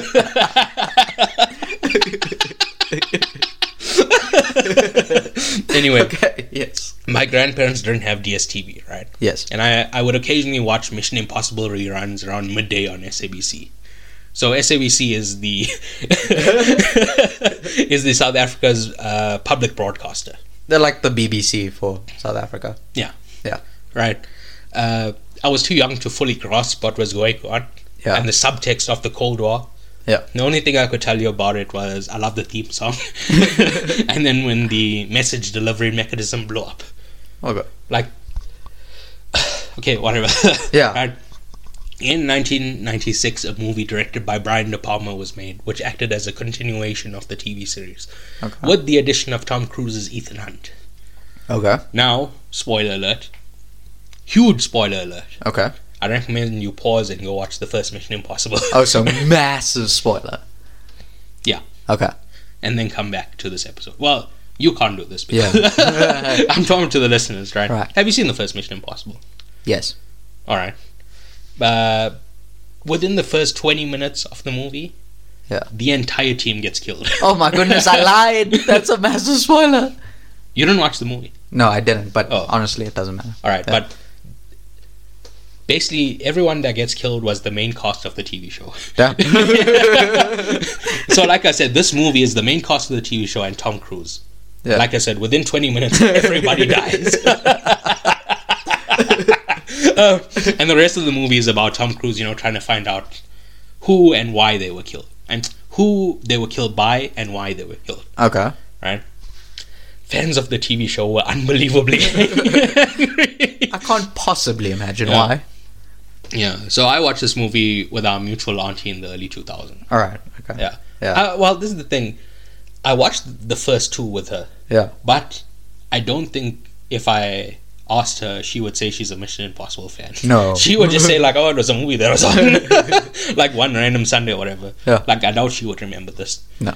But uh, yeah, If you're listening, Auntie, write in. Let us know. all right. Uh, the scene where he's like, well, I'm sure you know about this, even if you haven't watched the movie. He's dangling from the ceiling. Yeah. Just by popular culture, you know that, Yes. right? It's, it's such a powerful image, right? Yeah. Of him, you know, uh, dropping down, going to the computer, and downloading the knock list, yeah. right? Um, that's always stuck with me. Okay. uh, Brian De Palma in general, Mhm. the, the criticism of Brian De Palma in general is that he's too focused on visuals Okay. and his movies aren't really well thought out. Okay. Yeah. And I feel this movie somewhat falls into that trap. Yeah. There are pieces where I'm like, ah, if somebody else came and like polished it a bit, you know, Yeah. this would have been way better. Well, not way better, just.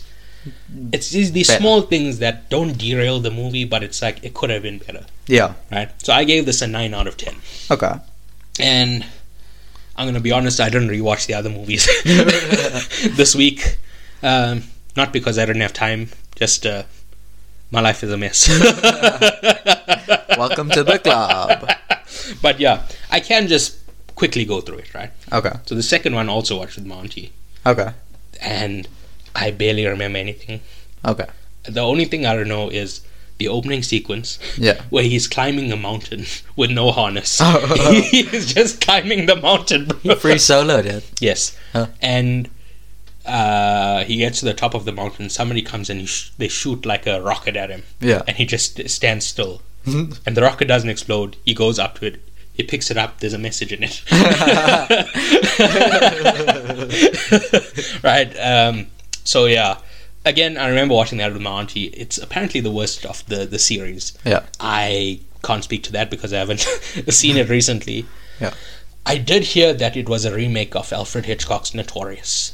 Yeah. Which I did rewatch this week. Which some people would say, "Well, Presh, isn't that a waste of time? Yeah. Rewatching a movie you've watched within the last year, and for like the si- like the third time, or you could have watched Mission Impossible two. you know, relevant for this episode.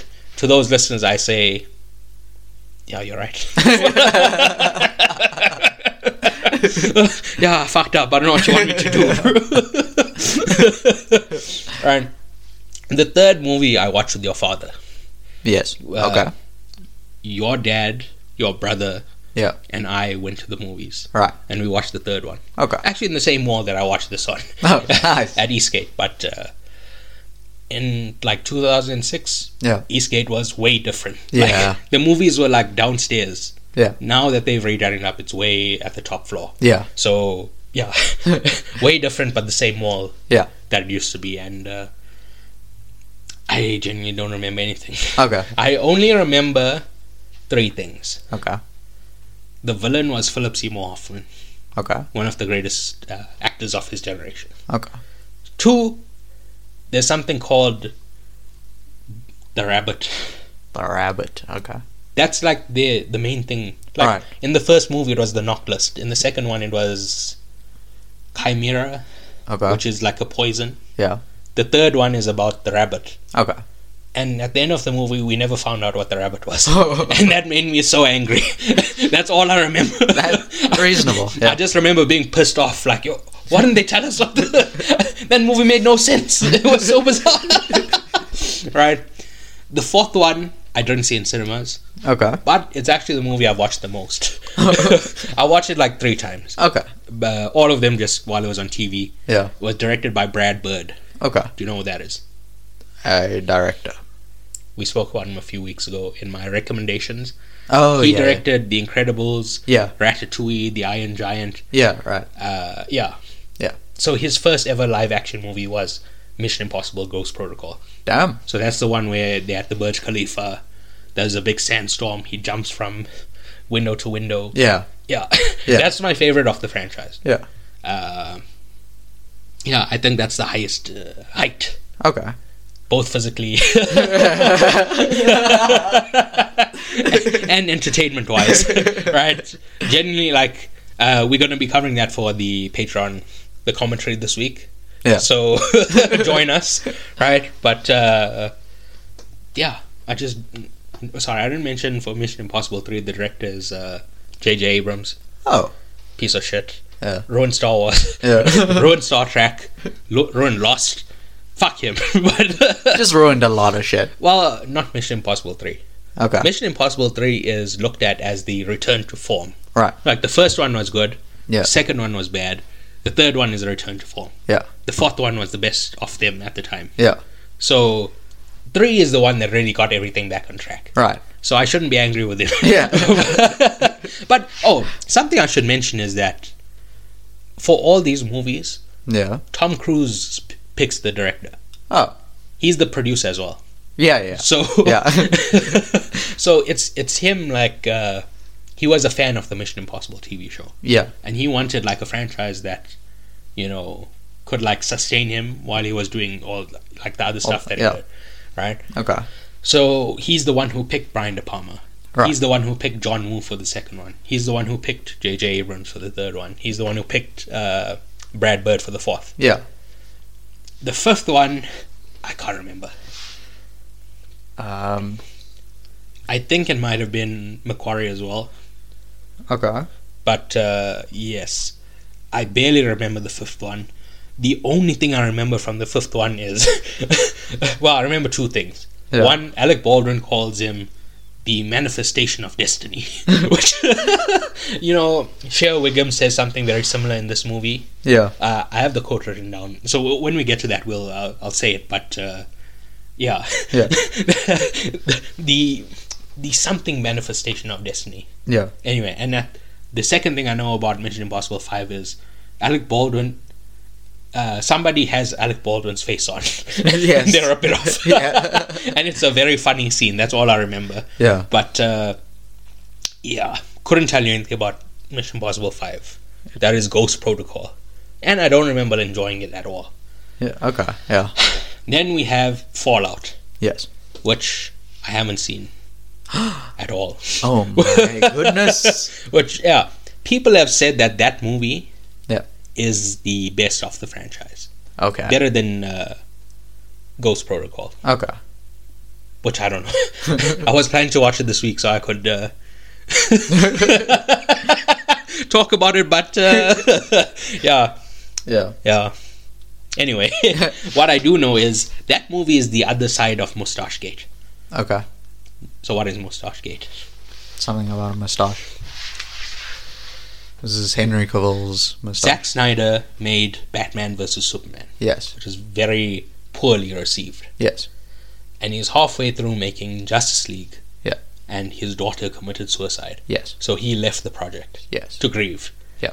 And uh, Warner Brothers brings in Joss Whedon, Yes. so they finish up filming, and then they, you know, go their separate ways. Yeah. Henry Cavill moves on to Mission Impossible Six Fallout. Yes.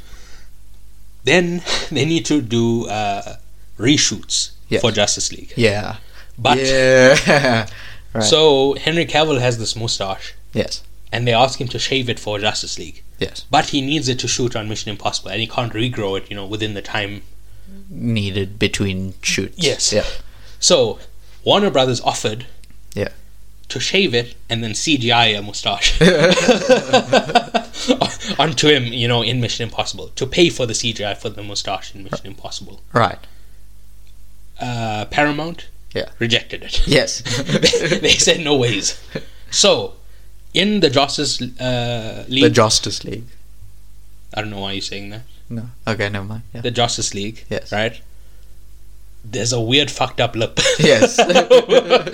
Where they did the most bizarre CGI Yeah. on earth. And it's it's honestly not that bad.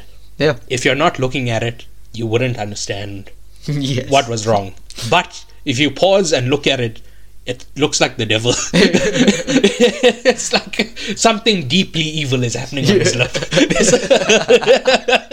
right? And so again, I never watched Mission Impo- uh, Impossible 6 Yeah. and I never, you know, saw the other side of Mustache Gate. Yes. Right. But Henry Cavill in that movie is the inspiration for why I have a mustache. and uh, co-host, can you please confirm that I have a mustache? you do in fact have a mustache. And uh, can you give me your hand? Okay. Is it real?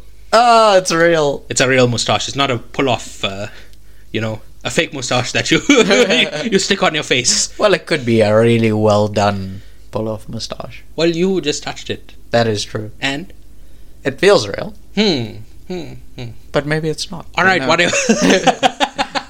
right, You that- could be wearing like a full mask of your All right, own enough, face enough, with enough. a mustache on it. So that movie that I haven't seen is the inspiration for my mustache. And Right. That's the only thing I can really say about it. You know what? Fair enough. and so I'm not really a big fan of the Mission Impossible franchise. Yeah. Like Okay. I've watched them all. Yeah. I really like the first and the fourth one. Okay. The rest I just so unmemorable. Yeah. right? But what really got me interested in this movie again was, you know, we were speaking earlier in the context of uh, Top Gun. Yes. Watching Top Gun last year made me interested in Mission Impossible this year Okay. because Tom Cruise is Mr. Movies. Yeah. And oh, sorry, something I forgot to mention, right? Do you remember earlier in the year? yeah. Uh, I remember bits of earlier this year. In a new segment, we were speaking about uh, Warner Brothers Yes. sent a copy of The Flash to Tom Cruise. Yes. and I said that's most probably a fake story. yes. And uh, again, r- think about the logic, right? Yeah. They're like, we have this movie that's definitely going to do bad. Yes. how can we get people interested? Well, if Mr. Movie says it's good, then then you it know, must be good. Then people will go watch it. Yeah. that that was their The reasoning. whole- yeah. their reasoning. Yeah. right, Right. That's that's what I'm trying to say. Tom Cruise's star power. They try to use it to make money for the Flash. Yeah. And uh, as much as I love Tom Cruise, I'm glad that didn't work. right? I'm glad that movie flopped. Yeah. But again, uh, that just goes to show the power of Mr. Movies, which is why I want to watch this in IMAX Yeah. because I wanted to experience it fully. fully get the experience. And so for both this movie and Oppenheimer, I went to the IMAX at Eastgate. Yeah. That thing is amazing. Oh. It's so the ticket is double the price of a regular ticket. Yes. Actually, it's not like so. Uh, it, an, a ticket used to be 105 rand. Yes. Last month it went up to 119. Yes. The uh, IMAX theater is 200. Yes. So it's not exactly double, but it's roughly double. Yeah. Right. That thing is unbelievable. Right? What the 200? Worth it. But Okay. uh, I went on a Tuesday to watch uh, Oh, so half, price. Yeah. So it's 100 bucks. But nevertheless, it, that, that doesn't just because I paid less doesn't mean it's less incredible. It's extra work. yeah, it's yeah. that screen is unbelievable. Okay. We uh, I'll get into it in the Oppenheimer episode. Ah. Yeah. I just um, obviously went to just watch Bob in a regular theater because, Yeah. again, every mall Yeah. has one IMAX screen, Yes. so one movie can be playing And in IMAX at a time. yeah. So obviously, I didn't go watch Bobby in the IMAX uh, because it wasn't available. Because Oppenheimer was. Yeah, Yeah. yeah. But the the point I'm trying to make is that Eastgate IMAX is mad. bro. I can't believe how good it is. I had such a ball. Fuck. Anyway, so can we get into the movie? Yeah. Let me just check the time. Hour and a half of waffling. Yeah. Fuck me. okay, let's let's get into it. Come on. So the movie starts with the same framing no- device as The Hunt for Red October and Avatar 2, Yeah. where we're meant to understand that the people on the sub are speaking Russian, but we hear it as English. Yeah. The transfer point from when it goes over from Russian to English is when the two parts of the key are put together. Yeah. Which uh, very nice. Uh, I don't know what that's called. Timing. I- yes, yeah. Um, on initial viewing, the scene made no sense, but once you realize that it's the AI fuck you with them, everything is clear. Yeah. I really liked the scene in hindsight. Okay. The tension is managed really well, right? Mm. Yeah. Where it's like, I can't remember what they said. It's like three, two, and they were bracing for the thing. to- Yeah. like the the building the tension, Yeah. letting the tension go, Yeah. and then blowing up the sun. Yeah. I found that incredible. Yeah. Right, that opening sequence, and um, you know, like they they have these under undershots. Yeah. So we're underneath the submarine and you can see the submarine, and then you can see the The torpedo. Well, the explosion of the torpedo. yeah. But I mean, like the vast of the, s- the vastness of the sea above Oh. it. Oh yeah. Be- before it explodes. Yeah. Yeah. Right. Those shots were very incredible. Oh yeah. Again, Yeah. They were. I just I keep thinking about Avatar. Yeah. In Avatar, you know, like it's the crispness of the water. Yeah. They don't have that quite as you know, like it's still a little bit murky. Yeah. The shot was still beautiful, but like It's Not- still got a little bit of like no- underwateriness. yes, it's Yeah. unclear. Yeah. Yeah, I just I've been too spoiled with Avatar. Yeah. but yes, it's still a good shot. Yeah. So that opening sequence I really really enjoyed. Yeah. Um, and again, it didn't really make sense Hmm. on first viewing, but when I thought about it, I'm like, oh yeah, it's just the AI fuck you.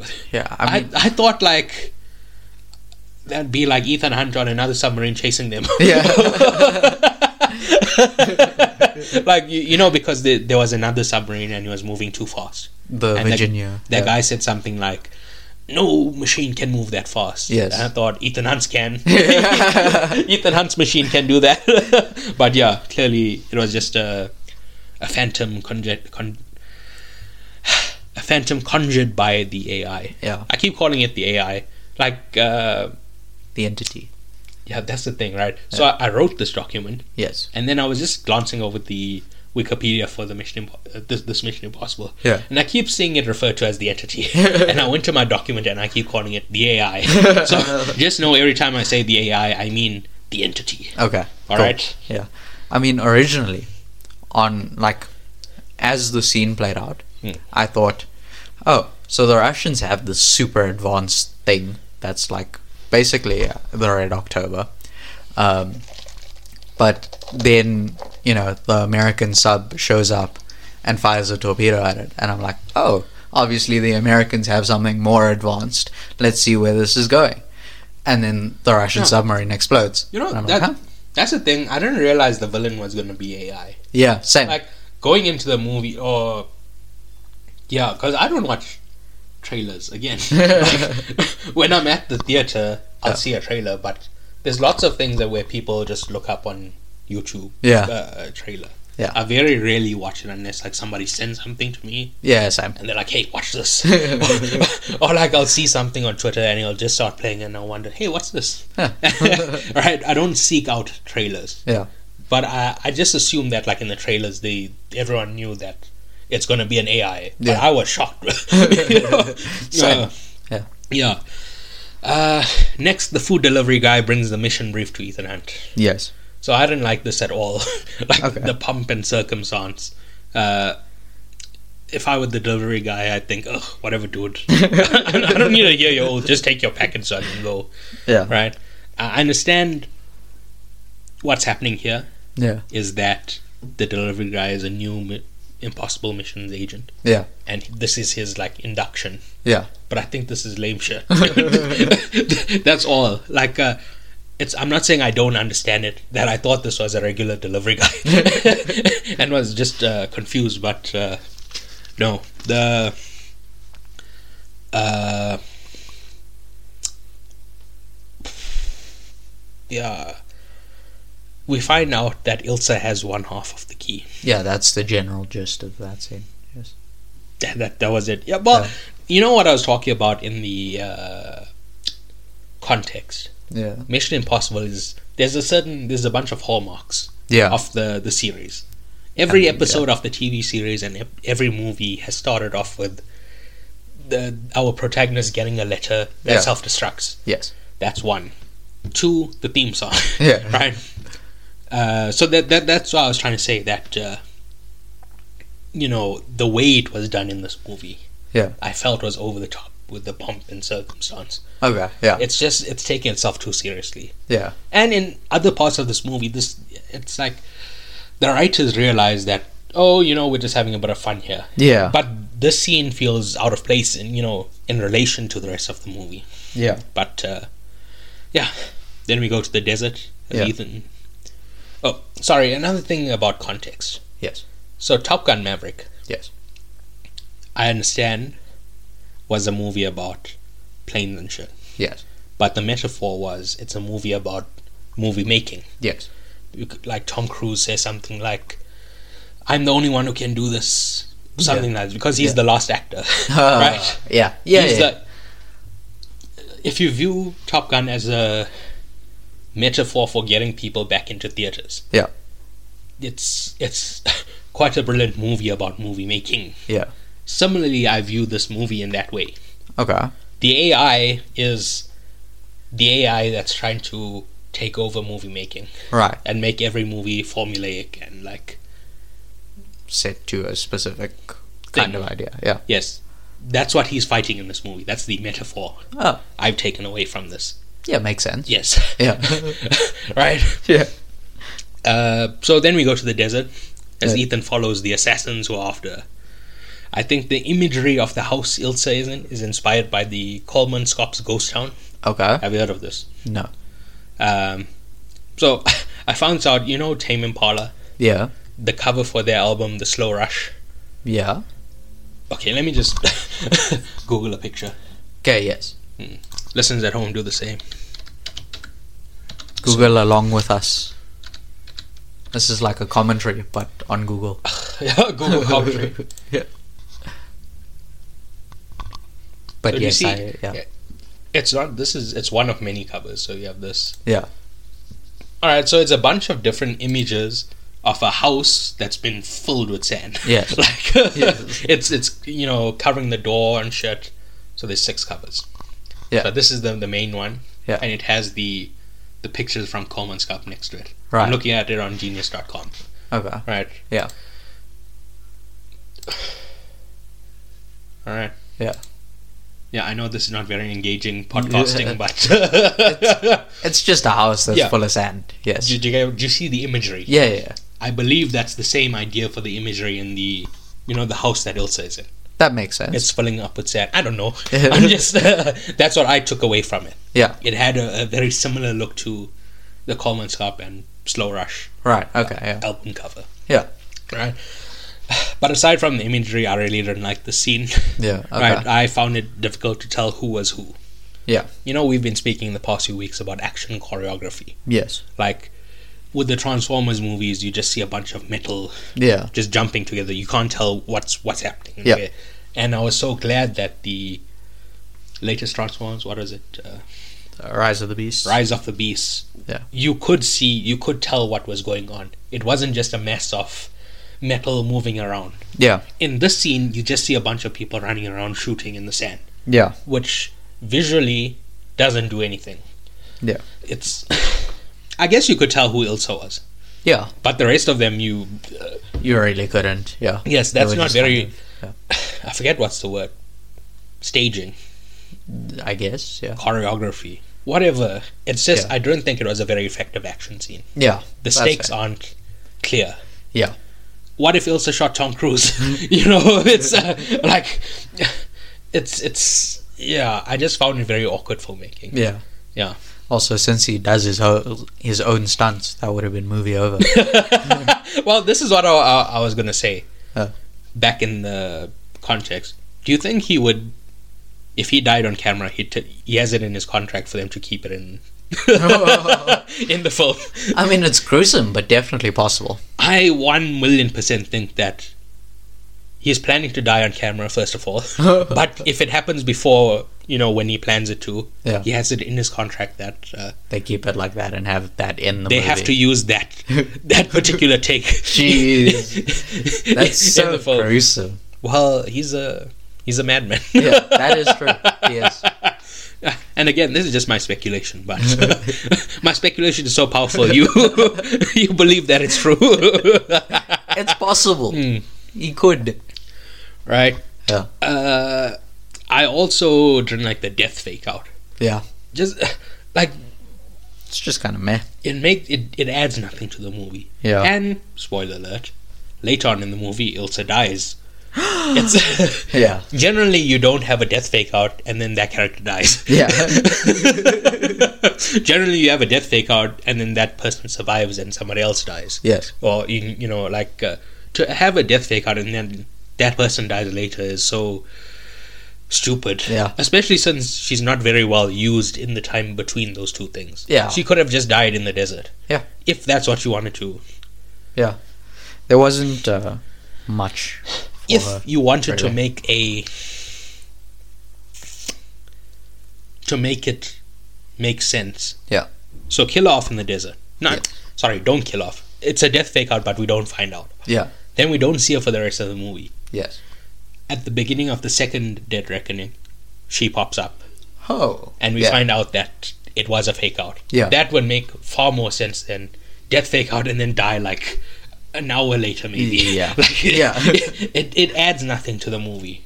Yeah. Right. So either just let her go, or he tells her rendezvous with uh, Ving Rhames, and Yeah. and I'll see you later, Yeah. Yeah. or death fake out. We'll catch up with her later. Yeah. Right. But Right, yeah, yeah. I I really felt like this added nothing. Yeah. Pretty and much. another thing is this movie is way too long. Yeah. It was like- it is. Yeah. Nearly three hours, I think. I think it was two and forty. Yeah. Yeah. Which is nearly three hours. Yeah. Fair enough. yes. Just yeah. Fuck off with the shit, Ethan. Rush. right.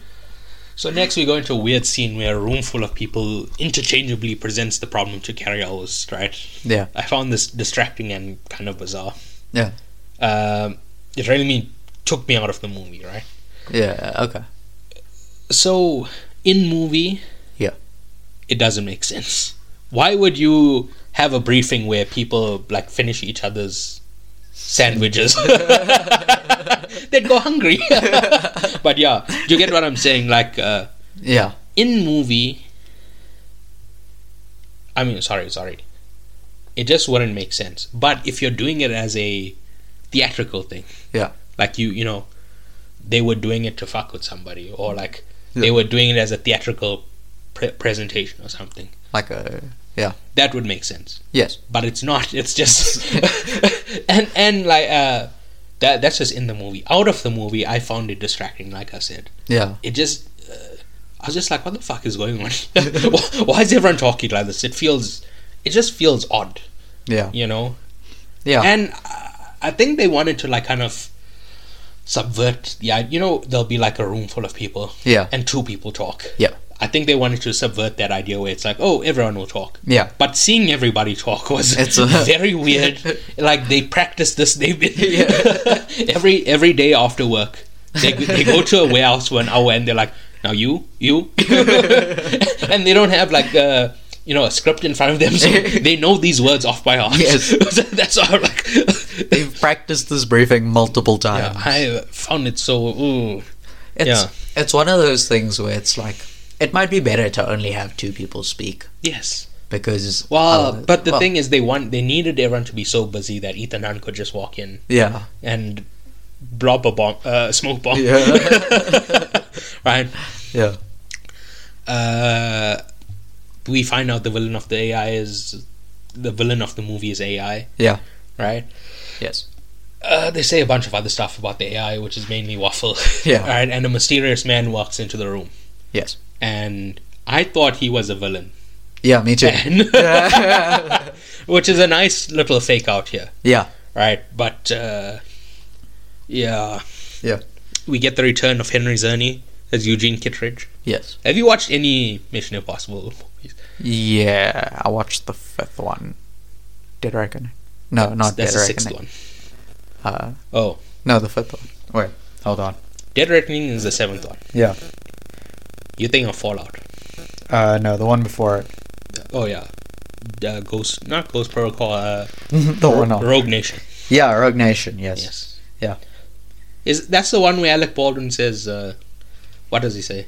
something No, I- the living uh, like- manifestation of destiny. yes yes but anyway, uh, Kittredge was the villain. Uh, yeah, the villain of the first movie. yes So this is he's in the first and the seventh, yeah and it's okay. the first of many like connections or Yeah. like throwbacks to the first movie. okay yeah Having Kittredge back, okay uh, the man gives Kittredge a mask and blows up blows up a gas bomb to then reveal himself as Ethan Hunt. Yes. and this this was the biggest laugh of the movie because that guy looks so sinister. yeah You know, like uh, he has that little thing that pinches his nose, yeah and he has little glasses, Yeah. and he, that you know that gas mask. Yes. looks like a villain. yes right.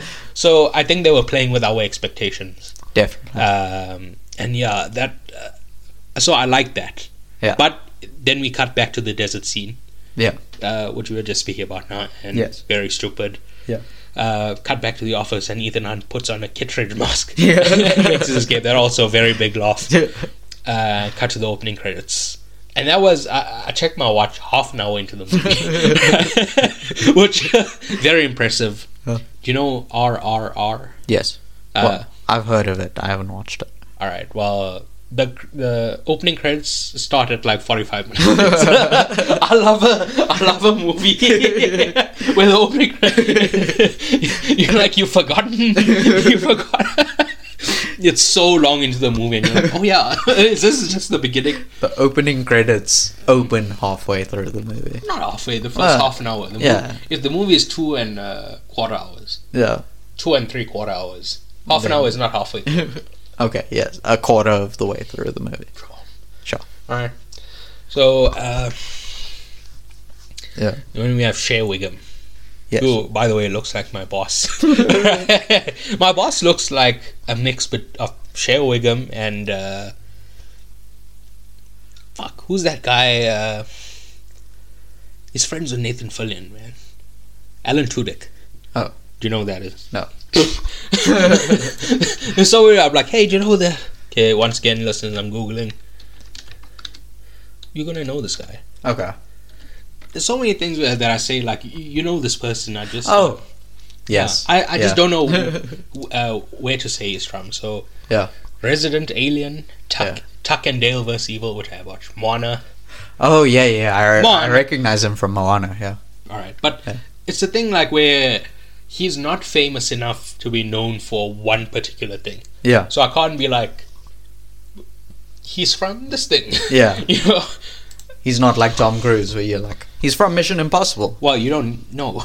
I could just say Tom Cruise and you know. Well, yes. You wouldn't need like. Mm, uh, Hayden Christensen from Star Wars. That's Yeah. that's a, a better Yeah, because he's he has other roles, but he's main he's known mainly for Anakin Skywalker, yeah, which you would not know about. Ah. yes. Okay, So Ethan is telling the rest of the team, Ving Rames and Simon Pegg at this point, what the mission is. Hmm. Sell the other half of the key and follow the buyer to find out what the key unlocks. Yeah. And I just felt like this is monumentally stupid, right? just get the other key and shoot it into the sun, right? If whatever this thing is can only be used with the key, then get rid of the key and everything is sorted. but I understand that shooting the key into the sun half an hour into the two part movie, thereby solving the, the issue, isn't interesting, right? A small fix that I'd put forward is that perhaps the, the device is already going off, right? yeah, And the full key is the only thing that can stop it from going off. fair enough. That yeah. could be a, a reason why. why they have to. Yes. Yeah. In this Gotcha. Mm-hmm. case, I would just beat up the other guy, steal his part of the. his, his part of the The key. key again to the sun yeah, and never think about it again, right? fair enough. uh, yeah. So I really enjoyed this wild goose chase the the agents are sent on by the facial recognition.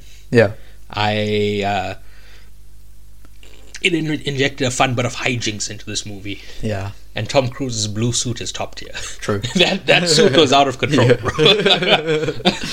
Every time like he turned, I'm like, oh shit, that suit! Ooh, wow. right. I also really love the dark inverse of this, where the AI is rewriting the facial recogni- recognition for, uh, you know, its human ally. Yeah. I forget. Oh, the human's name is Gabriel yes, uh, on the fly. Yeah. And it's a very cool idea. so I'd like to put another metaphor forward for you. Okay, So the AI is like God. okay, and Gabriel is the Archangel Gabriel. that makes sense. But the problem is, I don't know Christianity enough to take this metaphor further, right? I understand that, like, Gabriel is somebody in the Bible, but I don't know what Gabriel did. you know? I believe Gabriel was the one that uh, told Mary and Joseph that they were having Jesus. Right. He appeared to them in dreams. I'm trying to think who was Mary and Joseph in this movie. Tom Cruise's parents.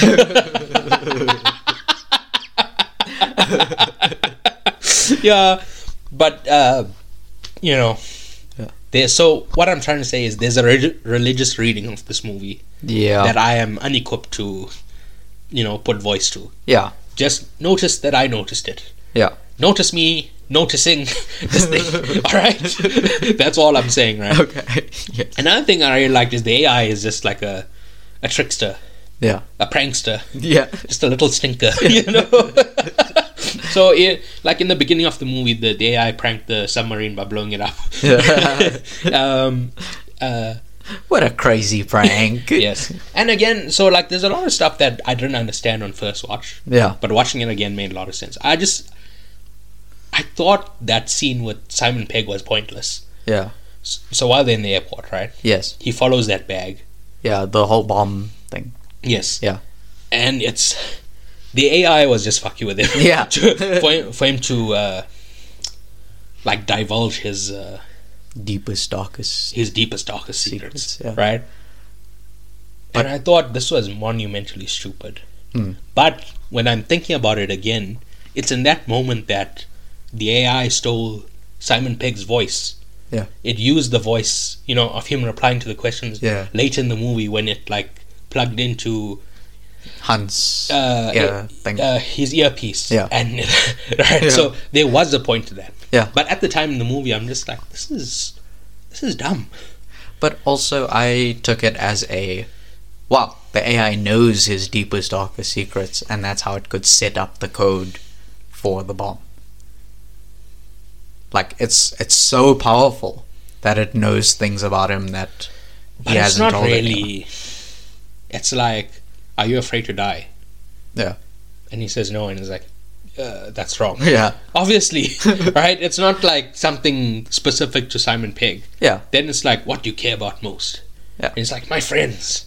Yeah. Oh, you're the only person in the world who cares about your friends. the, only the AI, AI could have known about that. it's, it's like, it doesn't seem very.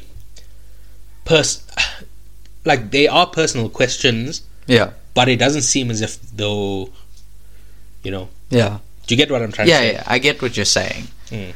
And- but yes, and the fact that there was no bomb Yeah. made me feel like in the ti uh, at the time when I was watching this, it felt pointless, Yeah. and more felt like okay, Ethan Hunt is on like a a run around with Haley Atwell. Yeah. Ving Rhames is doing you know facial recognition stuff, Yeah. so they needed something for Simon Pegg to do. Yeah. I just think don't add Simon Pegg. Yeah. Say like he was going to fetch uh, Ilsa or something, you know. Yeah. just say like uh, he was doing something else. Yeah. It just felt like he was the odd man out. He was just sitting there. So they're like, okay, what can we get for Simon Pegg to do? Yeah. And like I said, I understand that later on that's where it stole his voice, but it just felt so nothing. Yeah. yeah, I get what you're saying. Yeah. like I like that the AI is a prankster, but you know, uh, watching the movie, it feels hollow when somebody gets pranked and then you realize there was no stakes to this. There was no kind of point to it. Yeah. Yeah. Yeah. So then they uh, get to Italy, Mm. and they like they have a whole chase thing. Like you know, they go to Venice, and they uh, like they. I, I think they're still chasing the key. Well, the the other half of the key, as far as I know, Yeah. and uh, yeah, they just. I, I don't think we're done at the airport because we haven't spoken about Haley Atwell. oh yeah, yeah. Right? Sorry. She steals the key of the guy they're following. Yes, Right. she's a master pickpocket. yeah. Yeah. And I just want to say, I, I wish I learned how to pickpocket. Can learn. Yeah, but I'm just saying, there's like a lot of like detective stuff. You know, Yeah. I love detective movies. Yeah. Like opening up a, a door Yeah. with a credit card, yeah. opening a door with a credit card, pickpocketing.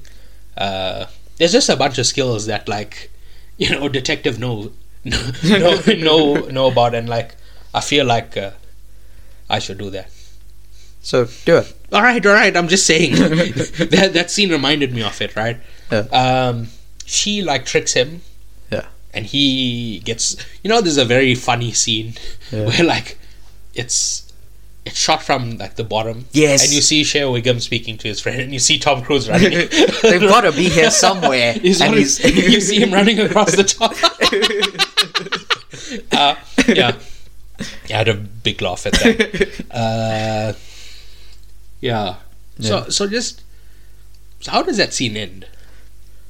Uh, Tom uh, so Ving Rhames and Simon Pegg yeah. both get on planes and fuck off. Yeah.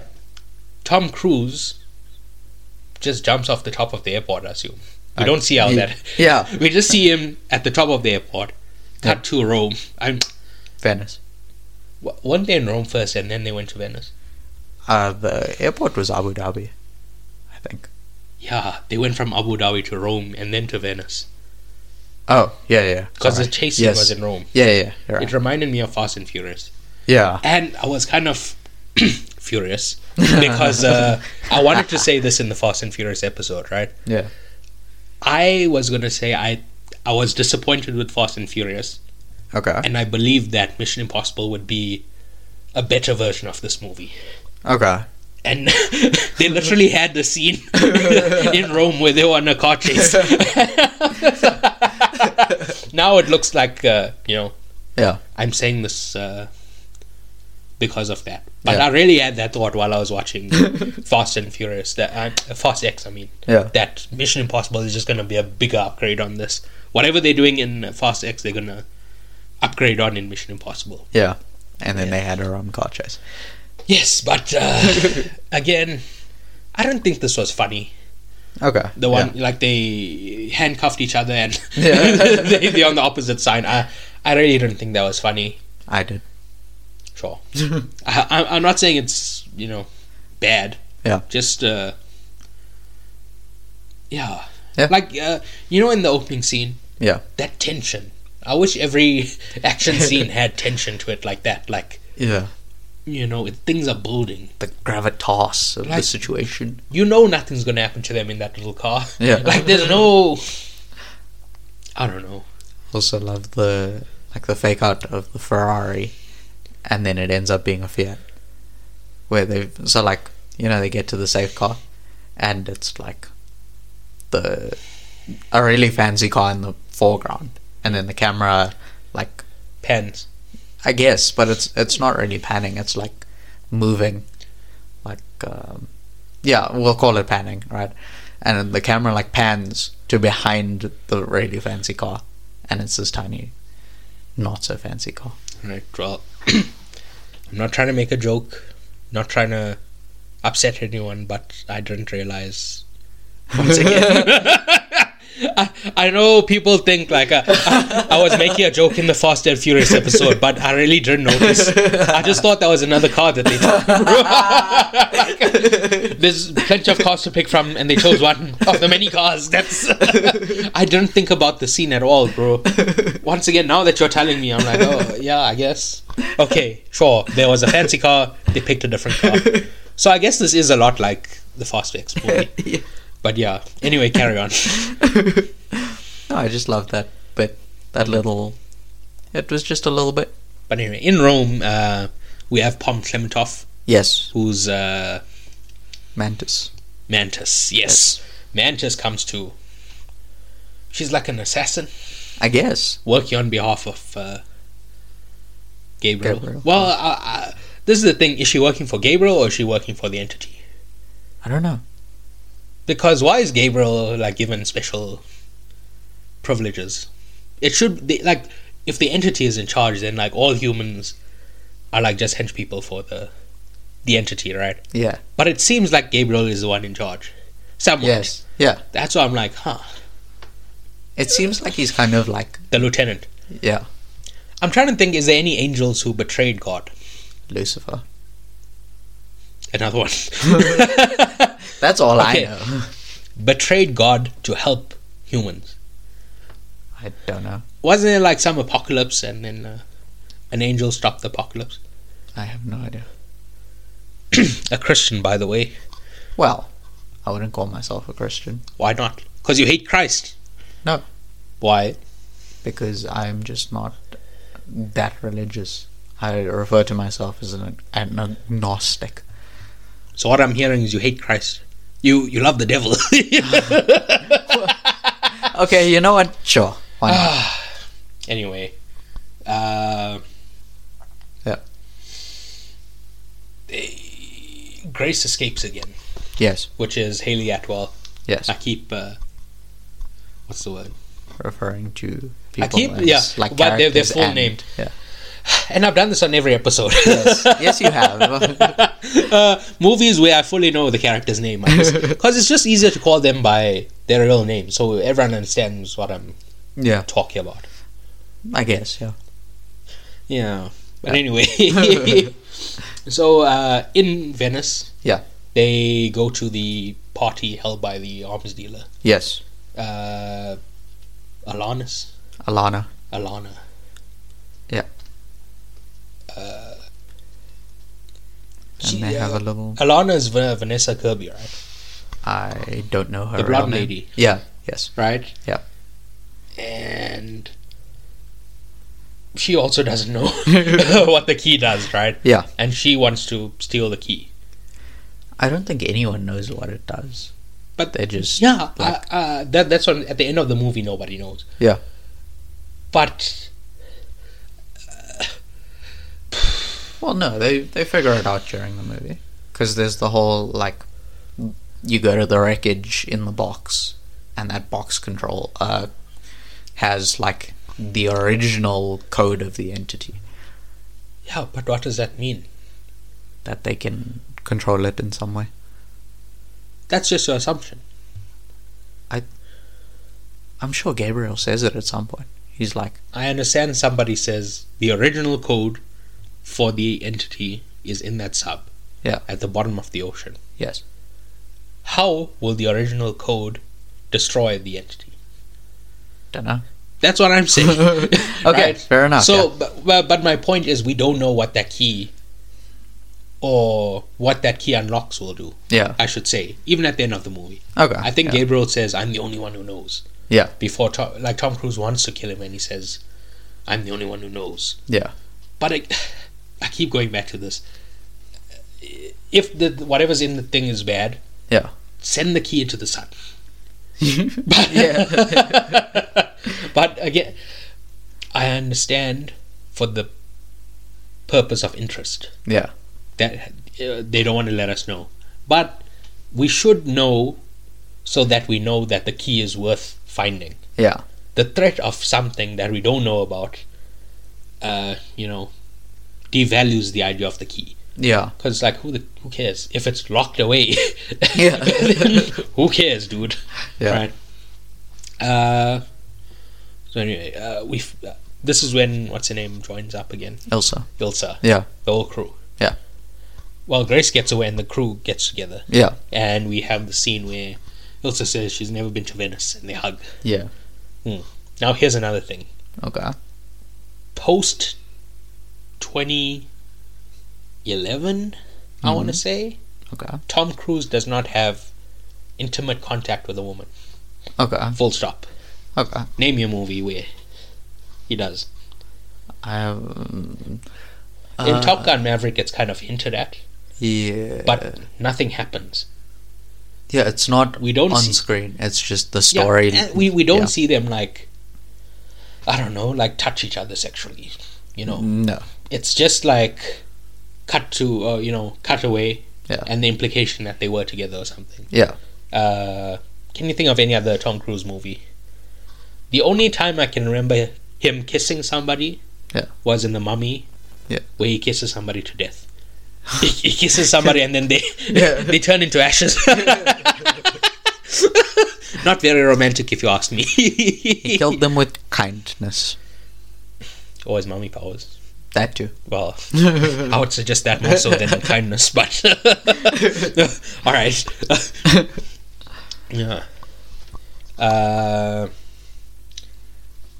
so yeah, they lose the key Yes. and Again. Yeah, at the party, the arms party. Yeah. which is kind of this last bit of the movie is just very straight down the line. So I think we can just like run through it, right? Yeah, basically. uh, at the party, they we find out somebody has to die, Yes. either Ilsa or Haley Atwell, which and it's the the AI making this decision, Yeah. which feels like It, it's kind of obvious which decision it would make, I would say. no.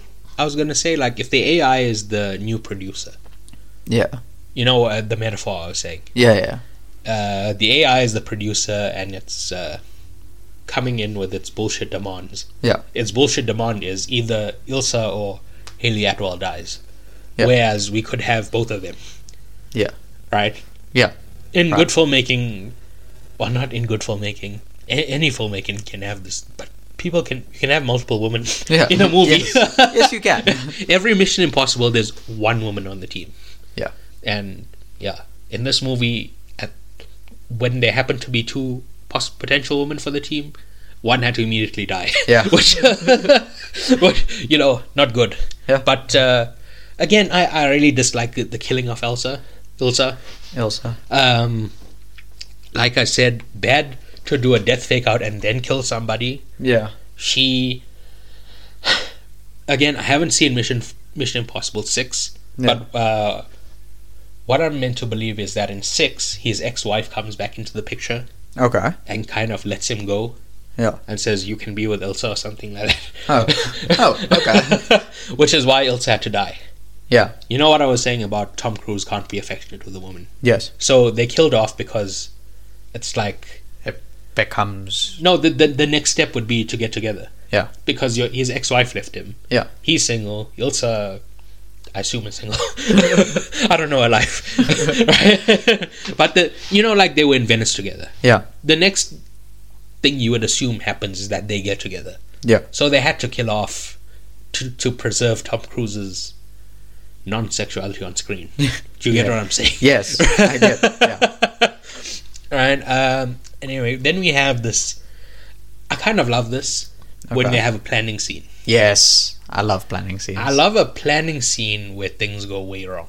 This this. it didn't It really, didn't really, no. it didn't really.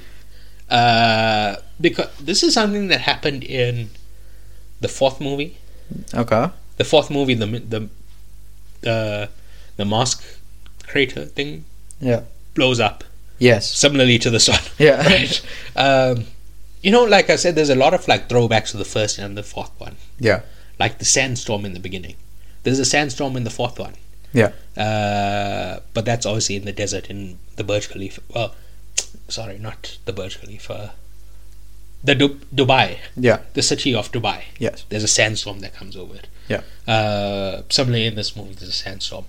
In the Yeah. first movie, Ethan Hunt is um, like a pickpocket. Yeah. I'm not a pickpocket, like you know, street magician Yes. who hides like a.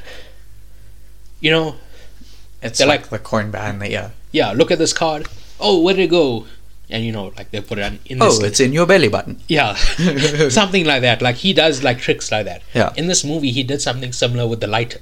Yeah. He would like, you know, do something, and then the lighter suddenly in Yeah. uh, Haley Atwell's hand. Yeah. or something like that. You know, like there's a lot of callbacks to the. Oh, even the re the reintroduction of Kittredge. Yeah. So the first and the fourth one, there's a lot of throwbacks. Yeah. Now, if I had watched two, three, five, and six, I could probably pick up. I could probably pick up on other like throwbacks to those movies. But Probably. yeah, it's Maybe. yeah. So I, I. So, how do you think this ends? Like. The Okay. Dead I- Reckoning.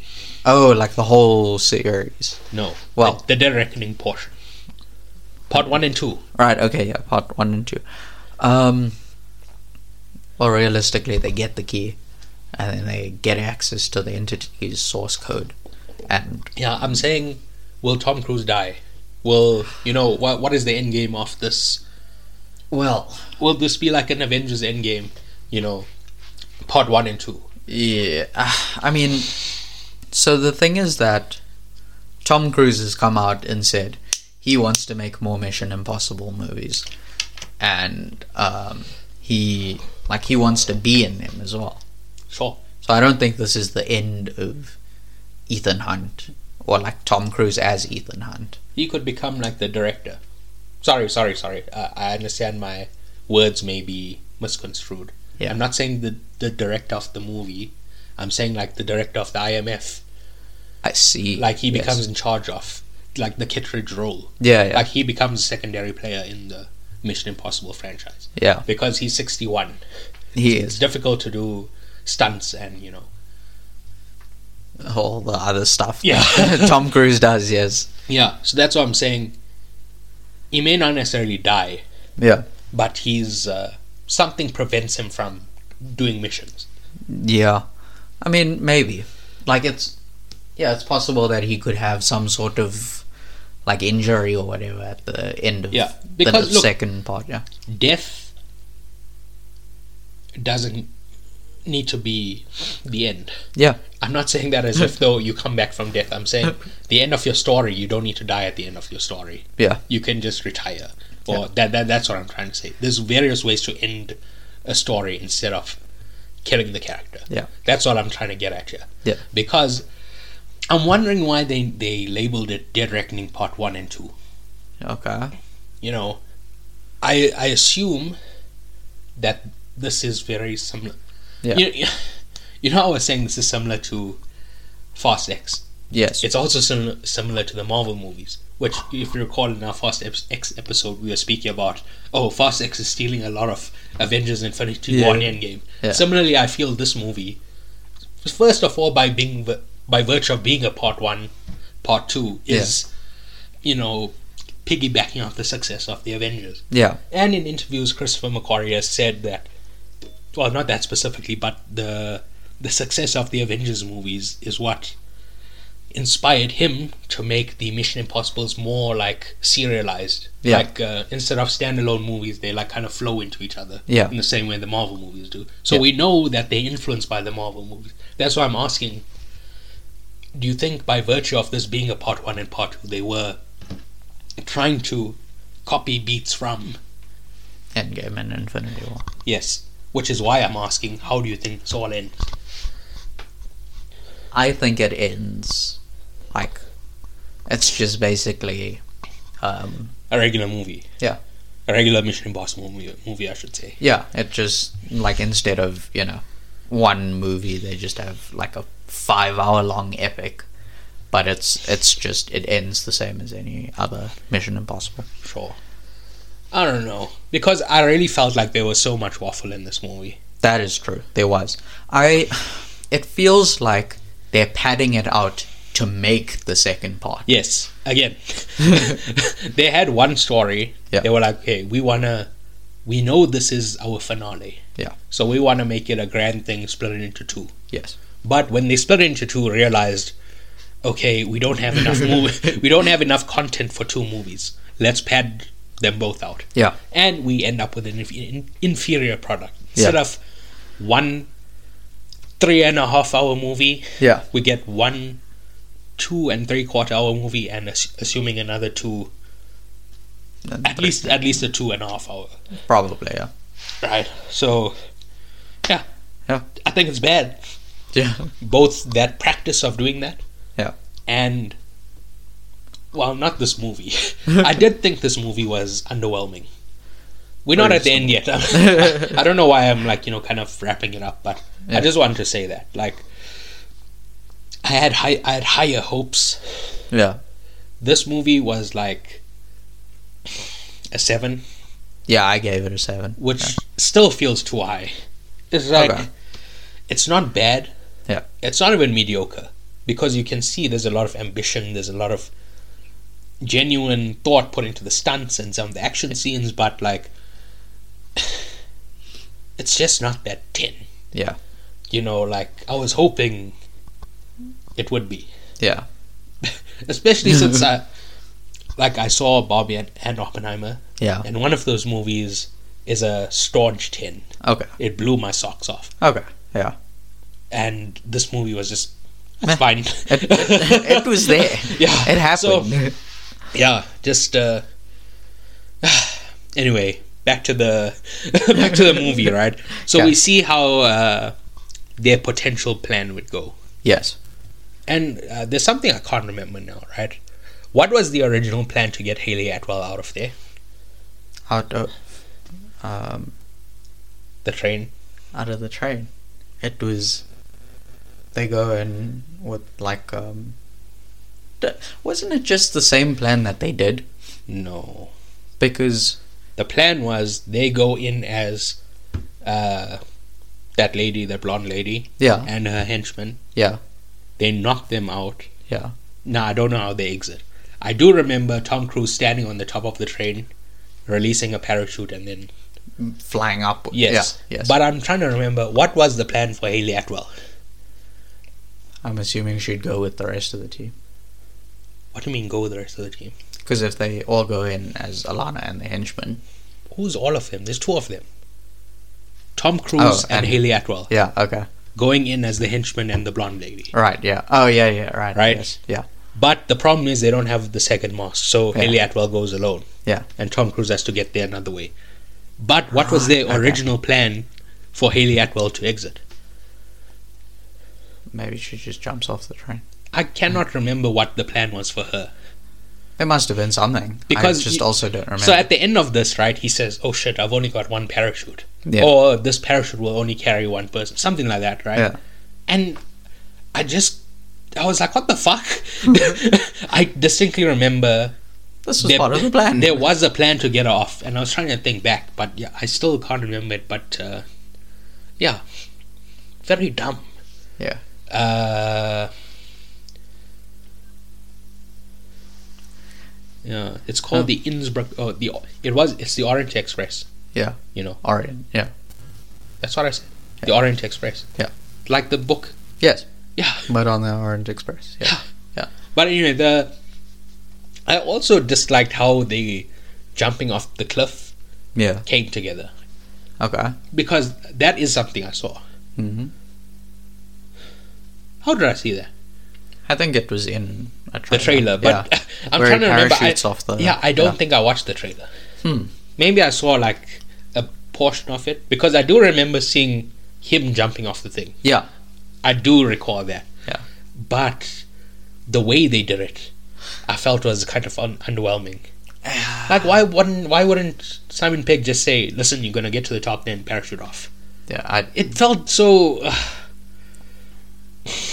I I think it was done as like a gag, to like, you know, you have the reaction where it's like, oh, this isn't where it was meant to be, where I meet up with the train. This is so far above it. I have to now parachute down to get there. it's cool if you're having fun times with your bros, but this is a mission. You- it's like we need specific plans and coordinates here, bro. You can't just tell me keep going; it'll uh, come up, and then like y- your plan is for you know to tell somebody you, you know your plan is for this person to jump off the mountain, but you don't tell them ahead of time. I don't know. I really disliked that. The thing is, I enjoyed that stunt. Yeah. Of jumping off the thing. Was that actually done? Yes. Oh, like it's it's practical stunts. It's not CG. I'm sure it was a practical stunt enhanced by CG. Like, Yeah. Okay. like they, I don't know. They just had him jump a motorcycle, but like he'd land on a an airbag or something instead of, you know. No, well, he, he has a parachute. He'll probably just. Oh yeah, land. yeah, I guess. Yeah.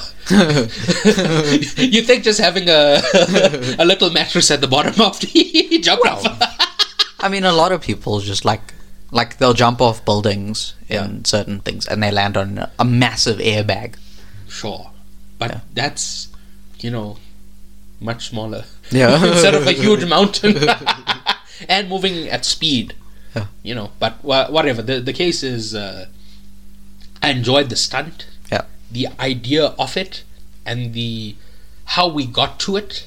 Hmm. Really, I really did like rub me the wrong way. Yeah. Uh, what else?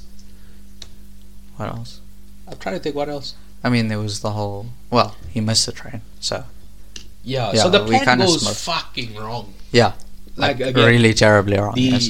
so from the beginning the mask machine blows up which Yeah. and you know i said it's a throwback to the fourth one Yeah. but shouldn't you have learned your lesson from the fourth one I, I have it in my notes. yes our mask machine blew up let's have a spare mask machine Yes. in case in case it happens again literally like genuinely i that's what i was thinking where it was like why you as this like really highly trained government agency why do you not have backup plans for if this thing goes wrong Hmm. anyway do we really have anything else to say about the movie i mean the train fight scenes oh, were kind sorry of cool sorry yes yes yes this is my favorite part of the movie i don't know why i wanted to skip over this when, when the train crashes yes and they're jumping, but uh, you know, on the carriage trying to get, get up. between the carriages Yes. like through the doors yeah Have you ever seen the second Jurassic Park? mm, i might have but it would It's have called been The Lost World. a, yeah it would have been a long time ago All right, but this scene reminded me a lot about that. oh okay. It's like a what's it called? A trailer? Oh, Mm-hmm. not a trailer. You know, like a a moving house. What's a moving house. you know, people. There's like a house, and they live in the. It's both a car and a house. Oh, like an RV. RV, yes. Yeah, they. yes. It's an RV falling off the side of a cliff. Yeah. and the well, well the dinosaurs are pushing it off the side of the cliff. Yeah, yeah, okay, Right. yeah, yeah. Yes. That that reminded me a lot of this yeah. scene here. That and uh, Uncharted, Yeah. the game. There, Yes. there's a very similar situation there. Yeah. Obviously, this is more realistic. Yeah. Neither of them are realistic, but you know this is more so Yeah. than the other one. Yeah. Yeah. Uh, also, just because I've recently seen it on Blank Check, Yeah. uh, the General. yeah. There's a big uh, train crashing sequence in the General. Okay. which reminded me a lot about oh this movie reminded me a lot about it Okay. Yeah. that's really it I mean, the only thing I uh, like, I guess the only problem I have with the like the the train falling and crashing, Yeah. I feel like they had one too many carriages. Like I don't know why I feel like that, but I feel like it got repetitive after the second one. I think because they had three, right? All right. So I, I, I feel like if they just had two carriages, it would have been enough. But uh, like, where they gonna go? Like so Oh, instead okay, oh, of sorry, sorry, sorry. You're saying just do two carriages. yeah All right, all right. yeah, but that's really about it. Mm. Something we forgot to mention is uh, Pom Klementoff. Yeah. She betrays the other guy by Yeah. saving Tom Cruise. Yes. Oh, there's there's also the little fake out there. which- what do you mean? Oh, 'Cause- that she's gonna kill the. Well, so we like they're they're climbing up the carriage, and we see her standing at the top, right? Yeah. And then the next like the next shot, I guess, is the like the carriage disconnecting. Yeah. So we think, oh, they must have died, and then we see a we see them all standing at the top there, like the three. Oh of them. yes, yes, Yeah. yes, yes. Yeah. Mm. Anyway. Yeah. But uh, so this is the thing. Yeah. The entity tells Gabriel that Pom Klementoff is gonna betray them. Yes. So he like shoots her. Yeah. Uh, Which makes sure that she betrays them. you know, like Yes. like uh, I don't like stuff like that when it happens before we people are allowed to make a choice. Yeah. I, I, I assume the idea is that the entity is so powerful that it, uh, you know, calculated that Yeah. you know Pam Klementov would betray them, Yeah. and she says later on, "How did he know I was going to betray him?" Huh. But Huh. if Yeah. if that character shoots her, then it's not really betrayal, is it? No. Because she was, you know, Shot. she was betrayed first. Yeah. so it's not betrayal if, if you go against the person that shot you. It's Is it- counter betrayal. Yes, it's uh, like uh, I understand the idea. Yeah. That we're supposed to take away was that she was going to do it anyway. Yeah. She was going to save Tom Cruise, Yes. and that shooting her made no difference to her reasoning. Yeah. But you, as an audience member, are like, "What do you mean betrayed? Yeah. We saw him shoot her, Yeah. right?" That's why I'm just saying those ideas weren't conveyed well. I don't think. Yeah. So yeah. Also, the acting in this movie, there's nothing out of this world. Yeah. Everything is just like fine. That's why I'm like.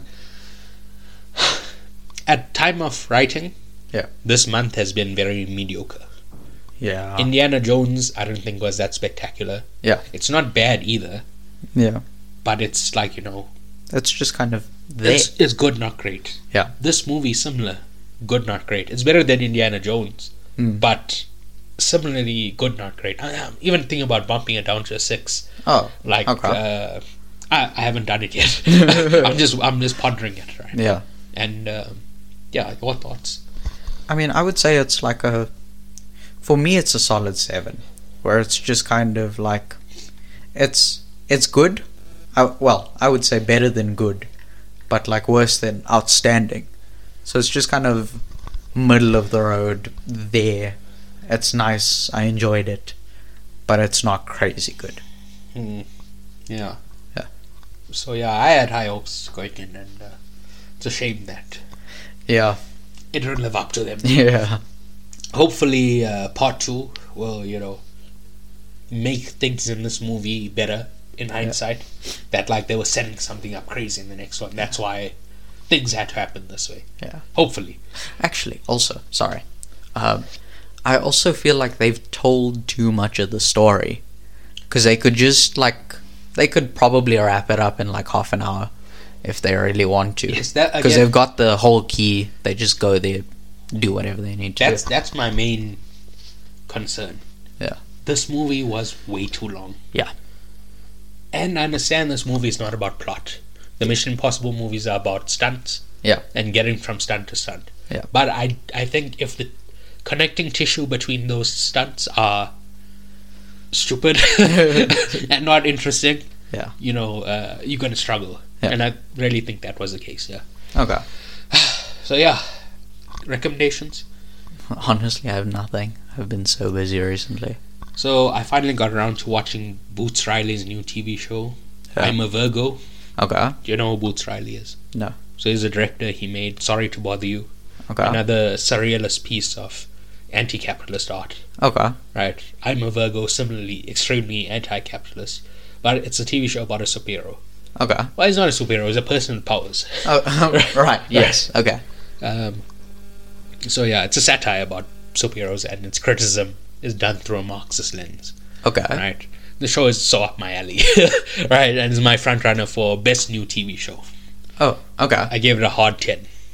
Okay. It's like six or five or six episodes, and they're like half an hour each. They it goes very quickly. Yeah, that's not too bad. Next in the current blank check series is Lady Vengeance. Okay. Right, the third movie in the Park Chan Wook's Vengeance trilogy, and it is phenomenal. The first time I watched it, I gave it a nine. I bumped that up to a ten now. Damn. Right, I Okay. think it might be the best movie in the Vengeance trilogy. Okay. Um, you know, last week I was saying Old Boy. Yeah. So Old Boy is just something unique, like something you've never seen before. Right. Yeah. Like Lady Vengeance is a much more traditional uh, revenge movie, yeah. Right. but uh, it's just done extremely well. Yeah. Well, obviously there's stuff in this that you haven't seen in other movies, but uh, Yeah. you you get my point. Yeah, yeah. it's it's uh, it's good. Yes. okay. Yes, it's good. Okay. An older blank check, blank check series I'm catching up on is Tim Burton. Okay. The yeah. next movie is Edward Scissorhands. Yeah. So I watched this when I was a kid and I really didn't understand what was going on. but now that I understand, I think it's a really wonderful piece of filmmaking. Yeah. It's also possibly the most Tim Burton movie in the series so far. Okay. It has all the all his hallmarks. It's Johnny Depp in a lead role, Yeah. uh, German expressionism inspired imagery. It's a movie about a weird outsider not being able to integrate into soci- society. right? Okay. Yeah. Uh, second movie, or you know, the next movie I watched in uh, is also another Tim Burton movie. It's the next in his filmography called Ed Wood. Okay. It's a biopic biopic about the director Edward Wood, Okay. Edward Wood Jr. Oh. oh. Jeez. Okay. Ed Wood. Yeah. Uh, he. I don't I don't want to say accused. Yeah. People say that his movies are some of the worst movies ever made. Oh. Wow. He- Okay. He's a very bad director. Damn. Right. That's okay. but uh, very inspiring personality. Yeah. You, you know, we've been speaking about good faith Yeah. throughout this episode. Right. Yeah. I believe he made his movies in good faith. Okay. Like, yeah. I'm just going to be making something for, For- for what I believe is the best. Yeah. And it comes out the worst fucking thing possible. Oh, no. yeah, I, at current time of writing, I believe that is Tim Burton's best movie. Oh. It's it's so Okay. good, bro.